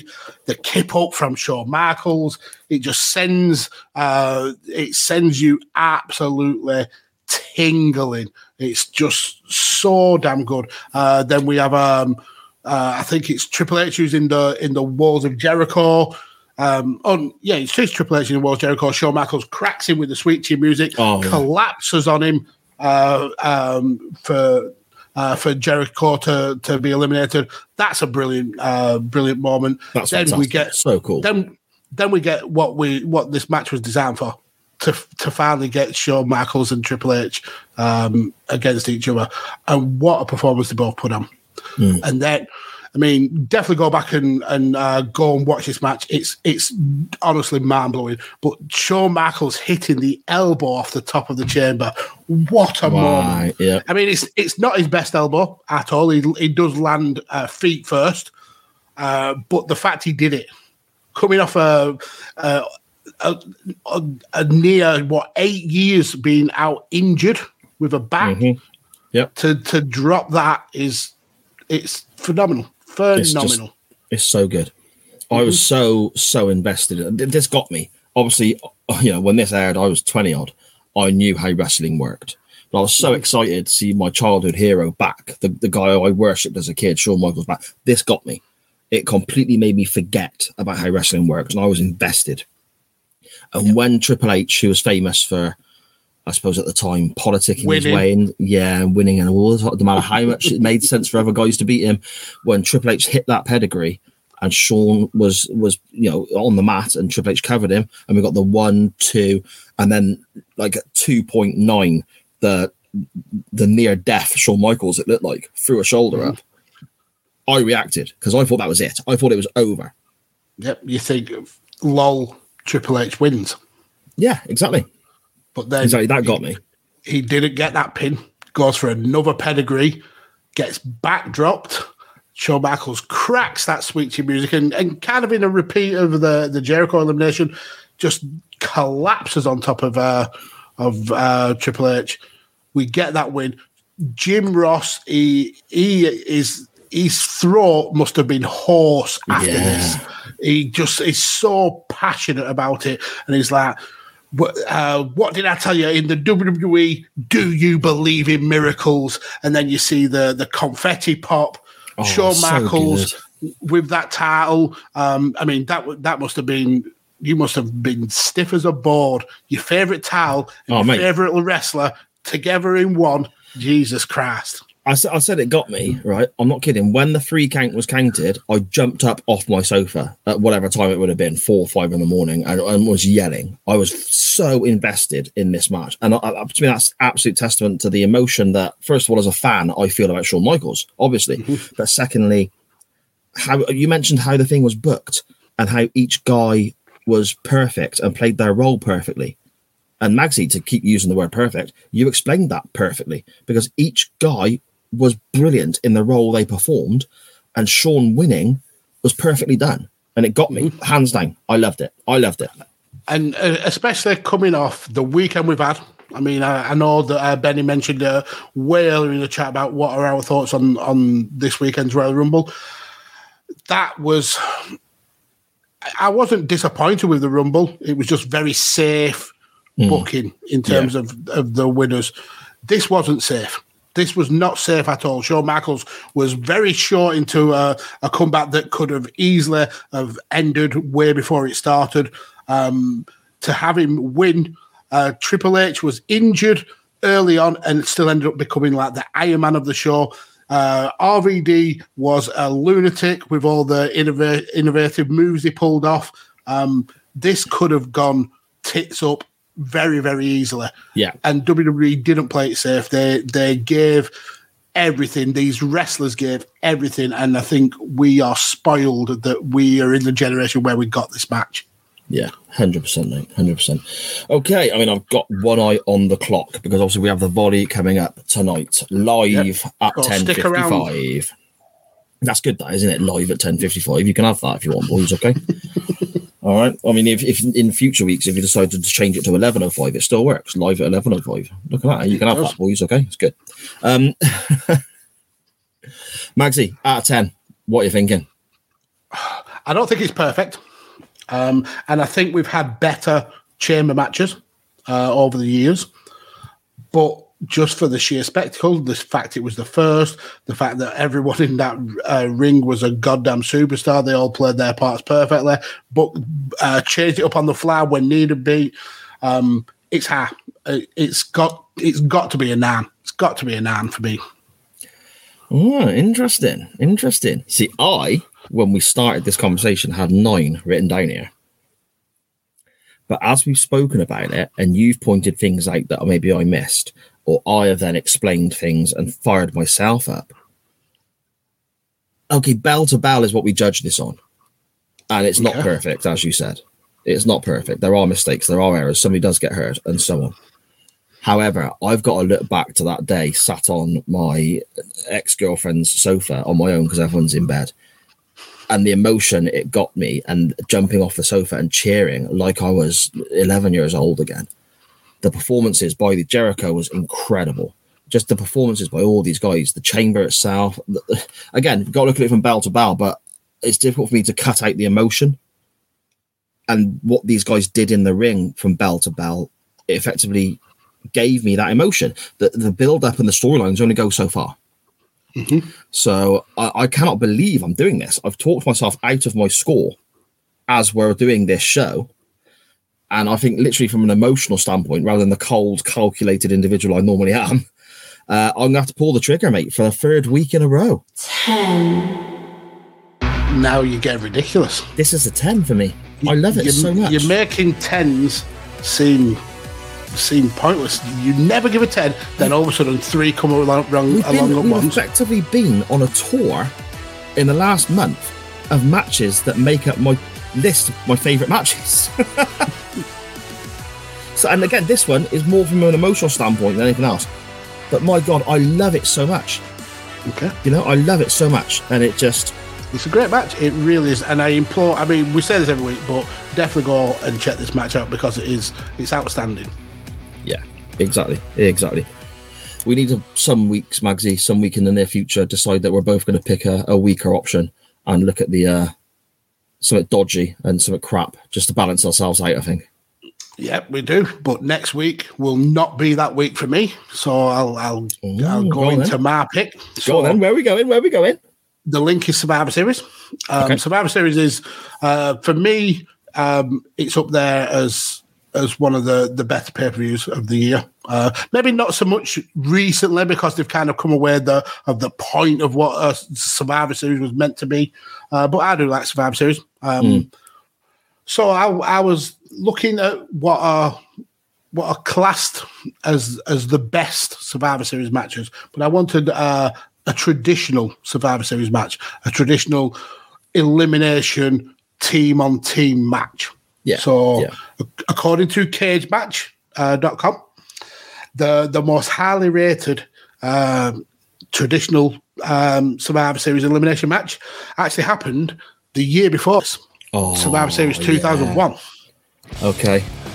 So I'm going back for Team WWF to take on Team Alliance uh, in the winner takes all five on five Survivor Series elimination match. So Team WWF is The Rock, Jericho, Taker, Kane, and Big Show, and Team Alliance is Stone Cold, Kurt Angle, RVD, Booker T, and the sweaty one himself, Mr. Shane McMahon. What a match that is. That is mhm. so, so good. And again, it falls into that time period where I was just so heavily invested. That's up there in my list of like matches that I adore. So it'll be You know? the fourth ten. I don't know, mate. I got. Re- I haven't rewatched it in a long time, and I, I think that the emotion of Shawn Michaels winning here got me carried away. Shawn Michaels isn't in this match, so maybe I'll be a bit more subjective. Do you know what I mean? Uh, That's, if we get to watch sight. it though. Yeah, that's very we true. may I not think we get to will. watch it. I think we will because, as I said last week, I, I think your selection is is probably going to dick on mine. To be fair, I'm gonna well, I'm gonna put forward Triple H is the link, and I think you might have touched upon it when you put your link in previously last week for this one. Um, I may I may have misheard or whatever, but effectively, I want to go back to something that I, I, I absolutely adored an episode of Monday Night Raw that I watched, and I've watched back several times. I've written an article on it and so on because I just love this. And to me, the, the article I wrote is basically the, the greatest short story in wrestling. The ti- is the title that we gave it because it's a story that's told from the beginning of Raw to the main event of Raw, and that's the May nineteenth, two thousand and three episode of Monday Night Raw, where Triple H is told by GM Stone Cold Steve Austin he has to defend the world title that night but he has to pick an ex world champion to defend it against. Mm-hmm. So he lists off Kane and Jericho and Michaels and so on. Triple H thinking he's found a loophole says, I'll defend it against an ex world champion because I'm allowed to choose. I'll defend it against the Nature Boy Ric Flair, mm-hmm. who was just a manager at the time and part of Evolution. During the episode, because obviously Triple H is expecting Flair to lie down for him, during the episode, we see people firing Flair up, Flair decides, sod it, I'm going to give it a go. And I tell you what, I watched that match back after watching that whole episode of Raw. I really, I, I believed at one stage Flair was going to win the World Championship. Yep. It's a fantastic standalone episode. Of, it's a standalone episode of Monday Night Raw. It's superb. And I'd like to go back and review that episode. But obviously, out of 10, we rate the match. So I think it's going to be quite interesting to see the, the sort of dynamic between storyline and actual in ring content. Yeah, that's a great show. That is a. I, I haven't watched that back in a long, long time, hmm. but I remember it. I Yeah. remember it vividly. That Flair puts on an amazing performance. yeah, for someone who's not been in the ring for so long as well, and it's it's absolutely brilliant. So those are your options on the poll, which will be up on Twitter with links everywhere else, sending you to the poll on Twitter. Yeah. Uh, sort of sometime late Saturday, Yeah. Saturday-ish. Message me Thursday if I've forgotten, Max. Your options are the incredible Alliance versus WWF, I suppose, end of the invasion storyline from Survivor Series 2001. Five on five elimination. Uh, it's, a, it's a good length match with some incredible stars in there. Survivor Series 2001 main event Team Alliance versus Team WWF. Or we will look at Triple H versus Ric Flair with the whole storyline in one episode of Raw that is just insane. The May 19th, 2003 episode of Raw is your other option there. That we can be found to vote on at chain underscore wrestling on Twitter. The poll will always be on Twitter. However, you can find links to that poll via our other social medias, but they will just take you onto Twitter, so you'll probably still need a Twitter account. Magsy, tell everyone whereabouts they can find you. Well, firstly, you'll be able to find me in less than five minutes on this very channel talking about another sport, the sport of football and transfer deadline day. Uh, but otherwise, you can follow me down here on the Twitters at Podfather Mags, where I'm involved in way too much content for any one human being. Uh, but definitely go and check out uh, some of the stuff that uh, that I'm involved in. Yes, the volley, stay here for the volley live at 10.55 covering the transfer window. We have got roughly 10, 9 minutes left before the transfer window in the in England shuts. Lots of stuff going on. Make sure you join in with Matt, Magsy and the rest of the boys there. See who has signed who, who has left where and so on. Keep up to date with all of that. You can find me on Twitter at SJP Words where you can find links stemming off that to all the shows I'm involved in. The first episode of the Doctor Who pod coming out tomorrow. Nitro Nights every Thursday now. And other things in the works as well. Waiting Room Season 2 coming very soon with Benny and so on. Check it all out. Let us know what you think. And as always, make sure you're following us, most importantly, at chain underscore wrestling on oh, bloody hell, Twitter, Facebook, Instagram, that TikTok thingamy. Magsy, I'm going to go now and watch back my DVD of the greatest Shawn Michaels matches ever. Obviously on mute because I'm going to be sitting there listening to the volley live at 10:55. I'll see you next week, my friend. Bye bye.